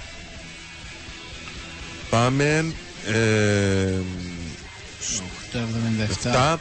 Ε, πολύ θρασισομάκης, το χρέος μεγάλωσε επειδή δεν πήγε ομίλους η ομάδα για τρία χρόνια, δηλαδή χτίζεις ομάδα υπολογίζοντας έσοδα που ίσως πάρεις, απλήρωτους φόρους κτλ. Ε, πεντακόσια εννιά. Το πρόβλημα είναι ότι θεωρείται τους παίχτες καλούς και κατάλληλους για Εμπάφο λόγω ψηλού κόστους. Να ακούσουμε τι πλησιάζει και να το... Αυτό που είπα πριν, να πούμε κάποια παραδείγματα. Η ώρα στο Sport εφ εμ ενενήντα πέντε πλησιάζει και σαράντα πέντε. Μία χορηγία της Eurobank Κύπρου. Με συνέπεια μπροστά. Οι Unicars και οι υπερδυνάμεις του Volkswagen T-Cross φέρνουν το ένθετο τα πάντα για το αυτοκίνητο. Επιβάλλεται να υπάρχει καλή συντήρηση στον κινητήρα ενός αυτοκινήτου για την εξοικονόμηση σημαντικής ποσότητας καυσίμου. Φροντίστε λοιπόν στο όχημά σας να υπάρχει ένας πάντα καλά ρυθμισμένος κινητήρας και κάντε συχνούς ελέγχους. Το ένθετο έφερε οι Unicars και οι υπερδυνάμεις του Volkswagen T-Cross. Λοιπόν, το πρόβλημα είναι ότι θεωρούμε τους παίκτες καλούς και κατάλληλους λόγω ψηλού κόστους. Αυτό δεν ισχύει μόνο για Εμπάφων πρώτα απ' όλα. Ε, πολλές φορές μας παρασέρνει ναι. η, το κόστος συνολικό μιας μεταγραφής ή το μισθολόγιο ενός παίκτη και όλα αυτά. Φυσικά δεν είναι και εντελώς έτσι στην τύχη. Ένας παίκτης για να στοιχίζει σημαίνει έχει φτιάξει έναν όνομα Προφάνω. αρκετά καλό και ε, πάνω σε αυτόν το όνομα μπορεί να πετύχει έναν καλό ε, συμβόλαιο. Από εκεί και πέρα, εγώ η άποψή μου δεν είναι λόγω ψηλού κόστους. Δηλαδή δεν είναι ο Κβίτα καλός παίκτης, δεν είναι ο Ικόκο καλός παίκτης. Βαλακάρη. Ο Βαλακάρη δεν είναι καλός παίκτης, ο Ζάιρο. Ε, μπορεί να θυμηθούμε και άλλους τώρα. Ενώ ξαναλέω, εγώ στηρίχτηκα περισσότερο σε παίκτες που μας έχουν δείξει ναι, πολύ ξέρουμε, καλύτερα στοιχεία. Πέραν από αυτούς, ο Κανέ που έπαιξε ας πούμε, στον, στον Ολυμπιακό Πειραιώς και τον είδαμε, δεν είναι καλός παίκτης και είναι και ψηλού κόστους. Δεν πρόσφερε, δεν έκαμε διαφορά ε, πέρσι. Ε, έχει και άλλους που μπορούμε να βρούμε. Ο Τάνκοβιτς δεν είναι καλός παίκτης. Μα εδείξαν ότι είναι καλή. Μα γι' αυτό λέω, λέω τα ονόματα μόνον αυτών που μας έχουν δείξει. Ούτε το Μάγκα εγώ δεν σου το λέω. Που ήρθε με καλό όνομα και δεν ξέρω και πόσα στοίχιζε φέτος. Αλλά δεν σου το λέω. Γιατί δεν ήταν αυτός που είδαμε πέρσι και πρόπερσι. Από αυτούς του ρόστερ. Mm. Άρα δεν είναι θέμα μόνον του ψηλού κόστου. Ε, όταν διαβάζατε το μήνυμα του πράσινου Βέιντερ, σε κάποια φάση θεώρησα ότι μιλούσατε για τον αντιπρόεδρο της ομάδας. Το καθένας να κάνει ό,τι θέλει χωρίς να τιμωρείται, λέει ο προβοκάτορας ο Πορτοκαλί. Ρε κοπέκια, κάμετε ησυχία να στο κιόξουν πέφτω μας, λέει ο τετρακόσια ενενήντα οκτώ. Ποιο? Μάλλον ένα από... με ποιον παίζει με... Α, για την Παφό. Απολωνιστάς. Ναι, ναι, ναι, ναι. Ο φίλος, ναι. Ε, τριακόσια ενενήντα πέντε, πώς γίνεται τρεις δημοσιογράφοι να με ρωτούν τον Πετρίδη αφού χρωστάς του κράτους πόσα σου δώσει και επιπλέον χορηγιά για το γήπεδο. Οι υπόλοιποι εμείς που πληρώνουμε το κράτος από τον προπολογισμό ε, της οικογένειας μας, τι είμαστε. Ναι, απλά μια διευκρίνηση, φίλε. Ξέρω πως η δημοσιογράφη εννοεί το η χορηγιά του ΚΟΑ που αναλογεί mm. όταν θα κάνεις γήπεδο αναλόγως του όλες οι ομάδες δικαιούνται. Mm. Αν θέλουν να κάνουν. Απλά μια διευκρίνηση. Στο κράτος δεν χρωστάει μόνο το ΑΠΟΕΛ και είναι πρόσφατο το θέμα που βγήκε και την προηγούμενη εβδομάδα. Με το νέο αναθεωρημένο σχέδιο για τις οφειλές των σωματείων που είναι σχεδόν όλοι. Άρα μην το βάζουμε ότι μια ομάδα μόνο χρωστά του κράτους. Αν έναν πλάγιο ρωτάω μηδέν τριάντα τρία εκτελεστεί έξι οκτώ βήματα πιο μπροστά και εξελιχθεί η φάση σε γκολ, το βι αρ μπορεί να το ακυρώσει. Έφυγε το ένα από τα τέσσερα ντέρπι, πάμε για το επόμενο. Ε... Όχι νομίζω, ναι. Γιατί ο Ιαφε φάση γκολ. Mm. Μπορεί. Ε, μπορεί. Στην... Τώρα είναι υποθετικά πολύ που το λέω, αλλά είναι φάση που εξετάζει το, το βι αρ. Okay. Όπως μπορεί να δει έναν γκολ και να βρει ένα φάουλ στο ξεκίνημα της ε, φάσης. Ο Πορτοκαλί κυνηγός, λέει της Στέλλας, ε, τώρα πιάνει τον Πετρίδη στο Βαλακάρι το Γενάρη mm. και μένει με δυο χιλικαμένα. Mm. Συνεχίζουμε. Ε, με τον ε, τέσσερα σαράντα πέντε, καλημέρα, σημειώστε το, το πιο ποιοτικό και πλήρες ρόστερ με βάθος το είχε ο φετινός Απόλλωνας παίζοντας και ωραίο ποδόσφαιρο. Το σημειώνουμε. Μα το ήταν και δική μας ε, ωραία ποδόσφαιρα. Ε, ειδικά όταν λέγαμε περιμένετε δοσφαίρα. Λίγο για τον Απόλλωνα, τότε που έκαμε και την αλλαγή, γιατί το ρόστερ του, άμα το δει κάποιος, ναι, έχει παίχτες αρκετούς. Είχε που περιμέναμε για να δούμε και δείχνουν καλά στοιχεία. Ε, ξέρεις, σε μια δήλωση που συνήθως δεν ε, συνηθίζουν οι προπονητές όταν φεύγουν πέρα από τον τυπικό που λένε καλή συνέχεια, αν ήταν ωραία χρόνια. Ο Αντώνε τότε, ο Μποκτάνο Αντώνε, ο πρώην yeah. προπονητής, είπε η αυτή η ομάδα χρειάζεται χρόνο, δώστε της χρόνο. Δηλαδή και ο ίδιος φαντάζομαι κάτι έβλεπε ως προς την ποιότητα των παιχτών, ότι κάτι μπορεί να πήγε λάθος, ότι ε, το αναγνώρισες. Ήρθε νομίζω και ιδανική επιλογή για να τον αντικαταστήσει με έναν προπονητή που ξέρεις ότι τα καταφέρνει σε αυτές τις περιπτώσεις ε, και το ανέβασμα των παιχτών και δηλαδή Βαλπουενά λέμε μεγάλο σε ηλικία ναι ε, κοντά στο να τελειώσει η καριέρα του ναι αλλά τον βλέπεις ένα χτύπημα φάουλ, ένα δώσει κάποιες μπαγιές, ένα κρατήσει μπάλα, ένα σπάσει ρυθμό μαζί με τους υπόλοιπους. Ο Απόλλωνας ήταν η ομάδα που μπορεί να μην ξεκινήσει καλά, αλλά ήταν από τις περιπτώσεις που έβλεπαμε ότι θέμα να ρολάρει, ήταν θέμα του ρόστερ της. Ε, και τις αδυναμίες που εντόπισε. Που σχολιάζαμε που και, τα πρώτα παιχνίδια. Ναι, και τις αδυναμίες που εντόπισε ο Απόλλωνας στο ρόστερ τότε υπήρξαν. Υπήρξε η φύγη του Πίτα, έφερε έναν άλλον επιθετικό, έχασε μια πάρα πολύ καλή λύση στο σκοράρισμα. ε, βλέπεις σε λειτουργήσαν άμεσα. Δηλαδή έφυγε, ε, ήρθε ο επιθετικός, έδειξε ότι ήταν πολλά. Λέμε Γιώργο, το, το φαλακρόν το παιδάκι. Κρυμέντσικ. Ο Κρυμέντσικ έδειξε ότι δεν μπορεί να βοηθήσει, τουλάχιστον άμεσα. Θεωρείς έφερες ένα Μαρκές, το έχει. Ή ο Κωστάκε ήταν, ας πούμε, μια επιλογή που έδειξε ότι μπορεί να βοηθήσει. Πάμε παρακάτω. Καλημέρα παιδιά, Στέλλα την Παρασκευή. Η Ομόνια εικοστής ενάτη του Λαού παίζει με την Ένωση Παραλυμνίου. Σε προσκαλώ για να πιούμε τις πύρες μας μάλλον. Πύρες. Έχω πρόσκληση όντως. Εδώ και καιρό για την Ομόνια εικοστής ενάτη. Υποσχέθηκα ότι ήσουν να πάω. Μια πύρ. Επειδή κάμνεις πολλές έτσι υποσχέσεις. Να πείτε τις πύρες σας στην Κερκίδα να σας παραπέψουν παλαιά. Ε, εντάξει, εμπίνω πύρες. Και για σένα που λαλώ. Και εμπίνω πύρες, εμπίνω πύρες. Α, Καθηνών πρόκριση λέει ο προπονητής σου Σέλα. Αυτά είναι. Δηλώνει παρόν. Ναι. Με τον καλύτερο τρόπο. Εν είπε κάτι, πάμε για το δύο πέντε, ξέρω εγώ. Είπε ένα Καθηνών πρόκριση. Για να μάθει την ψυχολογία μου. Μάλιστα. Το βι αρ δεν είναι αρμοδιότητα. Δεν έχει αρμοδιότητα εκτός από περιπτώσεις κόκκινης, penalty και offside. Είναι ελέγχη ήταν γκολ δηλαδή το βι αρ. Σε offside. Άμα είσαι φάουλ μπορεί να το πληρώσει. Άρα ελέγχη τον γκολ ή δεν το ελέγχει. Τον γκολ ελέγχει. Άρα αφού είπαν ότι από πλάγιο να μπει γκολ. Εντάξει, έτσι λέει ο φίλος εννιακόσια πενήντα δύο. Και εγώ εκφράζω την απορία μου. Επειδή δεν είναι μόνο μια ομάδα που χρωστά στο κράτος, αλλά όλοι θα πρέπει. Ε... Αλλά όλοι θα πρέπει το κράτος να δώσει και από πάνω. Φίλε, νο, ποιος εννοώ, ο πράσινος. Δεν ξέρω, δεν ξέρω. Πάση περιπτώσει, φίλε, είναι άλλον το κονδύλι που αναλογεί για τη δημιουργία γηπέδου και άλλα τα θέματα με τις κοινωνικές ασφαλίσεις και τους φόρους και όλα αυτά. Δηλαδή η ΑΕΛ και ο Απόλλωνας που έφτιαξε γήπεδο το κράτος στη Λεμεσόν και τους έδωσε τη διαχείριση, είναι εξοφλημένοι με τις υποχρεώσεις τους στο κράτος. Εντάξει, ε, ναι, ναι, άλλον προ... το ένα, άλλον το άλλο. Ξέρεις, σχολιάζονται και προβλήματα που είναι διαχρονικά και όλοι έχουν εκμεταλλευτεί τη δυναμική που τους δίνουν τα σωματεία τους, ναι. ε, οι ομάδες, το κράτος. Τώρα θα πάρει γενικότερα το κράτος μια απόφαση το τι πρέπει να κάνει για να τους κουμαντάρει, για να συγκυριστούν ε, σχεδόν όλοι στα θέματα που χρωστούν και να μην χρειάζεται κάθε φορά το αναθεωρημένο σχέδιο ε, και όλα αυτά. Ε, Ένα άλλο θέμα που πρέπει όμως θέμα. να γίνει. Ναι.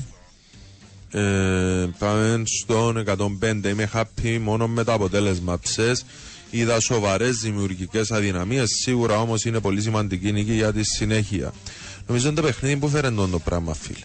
Δηλαδή η Ομονία είναι νομίζω να έδειξε στα παιχνίδια της ε, δι, πρόβλημα στη δημιουργία. Mm. Μπορεί να επιτεθεί από τα πλάγια, έδειξε πάρα πολλές φορές και κάθετα. Δηλαδή, δεν θεωρώ ότι είναι το σοβαρό πρόβλημα της Ομονίας του. Mm. Η Ομονία χτες έφερε ένα παιχνίδι γρήγορα στα μέτρα της και προσπάθησε να το διαχειριστεί με επιτυχία. Και να μην τα ισοπεδώνουμε, αλλά έπαιζε με την πάφο. Εντάξει, είπαμε ότι. Αλλά... Mm-hmm. Ε, αν πει γκολ από φάουλ που δεν ήταν, που δεν ήταν το βι αρ. Δεν επεμβαίνει. Το ίδιο και με πλάγιον out λέει ο τρία δεκαπέντε. Το μήνυμα δεν είναι αν δεν είναι πλάγιον out. Το, το φάουλ πριν την επίτευξη γκολ, ναι, δεν επεμβαίνει. Όπως το βάλε ο φίλος κάτω και είπαμε μια έτσι αμφιβολία, τώρα έτσι κάτσα να το μελετήσω. Ο φίλος εμίλησε εάν εκτελεστεί το πλάγιον από λαθασμένη θέση. Λέω τώρα. Στην ουσία είναι η ίδια φάση. Δεν είναι αν εδόθηκε σωστά ή όχι που είπε το, το, το πλάγιον στη μία ή στην άλλη ομάδα. Ε, και ο Πάνο, θα ρωτήσουμε τους πιο ειδικούς να μας το διευκρινίσουν. Ναι. Και ο Πάνο, το ΑΠΟΕΛ χρωστά δεκαπέντε εκατομμύρια στο κράτος, ούτε ένα, ούτε δύο, ούτε τρία, αλλά δεκαπέντε, λέω εξακόσια είκοσι οκτώ. Δεν ξέρω εξακόσια είκοσι οκτώ αν έχει το, η φόρμα και ξέρει πόσα χρωστά. Εγώ μίλησα γενικότερα ότι όλοι χρωστούν. Α, θα, πα, θα πάρθει μια απόφαση γενικότερα ότι εφόσον χρωστάτε και δεν ανταποκρίνεστε ούτε καν στα α, σχέδια που κάθε φορά βγαίνουν να διακανονιστούν και να τις δώσεις κομμένα κάποια άλλα πράγματα, δεν είναι μόνο για μια ομάδα μου να πρέπει να ισχύσει. Είναι όποιος χρωστά παραπάνω. Δεν ξέρω αν έχει τη λίστα ο φίλος και ξέρει ποιος χρωστά και πόσα, αλλά ξαναλέω, ε, η, η πολιτική γενικότερα του κράτους εδώ και πάρα πολλά χρόνια. Από καιρό μου μπορεί να ήταν άλλες ομάδες. Εγώ δέχομαι χάρη συζήτηση ότι είναι παραπάνω. Εδώ και δεκαετίες η ανοχή του κράτους σε οφειλές των ομάδων ψηφοθυρική προσέγγιση. Άρα σου λέει γιατί να πάνε να τους πειράξω, κουβαλούν τους οπαδούς που οι οπαδοί μεταφράζονται σε ψήφους. Εγώ το έγραψα την περασμένη Κυριακή στην Καθημερινή. Ότι η ανοχή του κράτους διαχρονική όπως εξελίσσεται. Δεν είναι τωρινή που εν τώρα μια ομάδα πριν ήταν άλλη, το μεγαλύτερο χρέος και όλα αυτά. Ο καθένας το βλέπει από την πλευρά τη δική του φυσικά, γιατί άμα είναι η ομάδα που είναι δική του και όλα αυτά. Η φυγή Γιωβάνοβιτς, Ρομπές και Πίτα δεν φάνηκε στον Απόλλωνα. Εκπολό Πέιπερς είναι αχτύπητο δίδυμο και ο Γιου Λέουπερκ είναι τερματοφύλακας μεγάλος. Μαρκές είναι παίχτης που βάζει δέρματα και τελικά η οπαδή της Γκρόνικερ που έφυγε είχα δίκαιο και αντέδρασαν. Ε, μα το στοίχημα για τον Απόλλωνα ήταν να καλύψει θέσεις κλειδιά που έχασε σημαντικούς παίχτες. Το κατάφερε τα...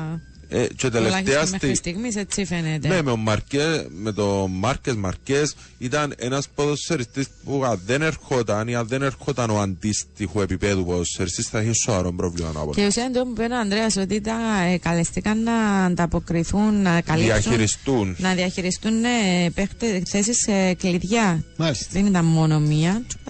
Μπράβο. Εμένα ρίσκαμε πάρα πολλά και ο Χάμπος φέτος. Ναι, στον Απόλλωνα. Δηλαδή βλέπω τον και απολαμβάνω τον. Πάντα μου άρεσε ο Χάμπος ως ποδοσφαιριστής.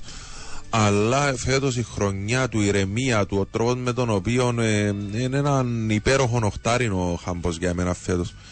Ε, ένα λεπτό. Θα έπρεπε να βρεθεί μια φόρμουλα εξόφλησης των χρεών και μετά να τους δώσει, λέει ο μηδέν εξήντα. Εγώ πληρώνω τους φόρους μου, είμαι. Ναι. Μπο... Ε, είπαμε, γενικό είναι το ζήτημα όμως. Ε, μα οι ομονιάτες, λέει ο Πορτοκαλί προβοκάτορας, έπρεπε να ήταν οι τελευταίοι που παραπονιούνται για τα χρωστούμενα στο κράτος.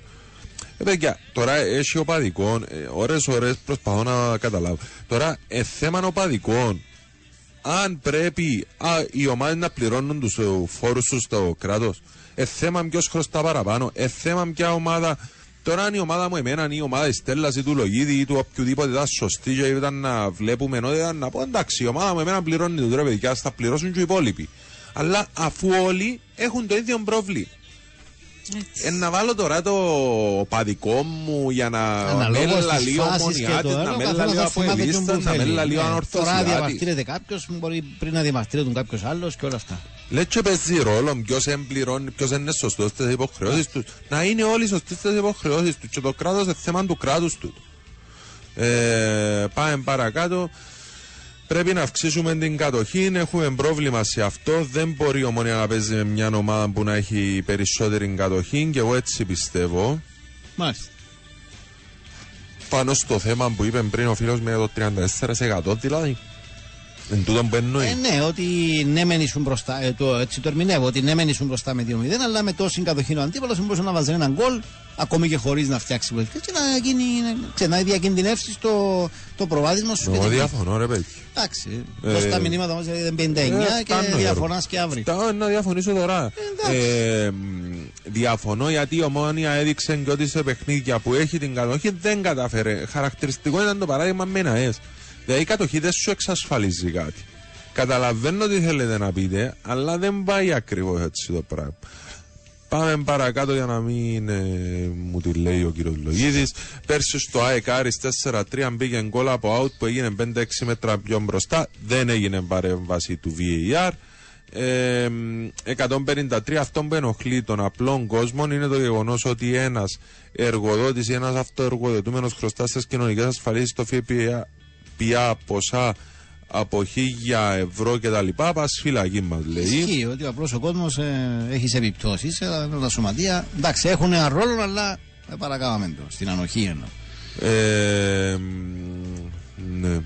Έχει και διακανονισμό πληρωμής με το κράτος σε εκατόν ογδόντα δόσεις είπε χτες ο Πετρίδης. Να μας πούν οι οικονομολόγοι σε εκπομπής σε πόσες δόσεις προτιμούν να αποπληρω... προτείνουν να αποπληρωθεί το χρέος. Και με αυτόν το μήνυμα του Πορτοκαλί προβοκάτορα φτάνουμε στο τέλος της σημερινής μας εκπομπής. Καλή μέρα να έχετε, καλόν υπόλοιπο σε όλους. Καλή συνέχεια. Ραντεβού και πάλι αύριο.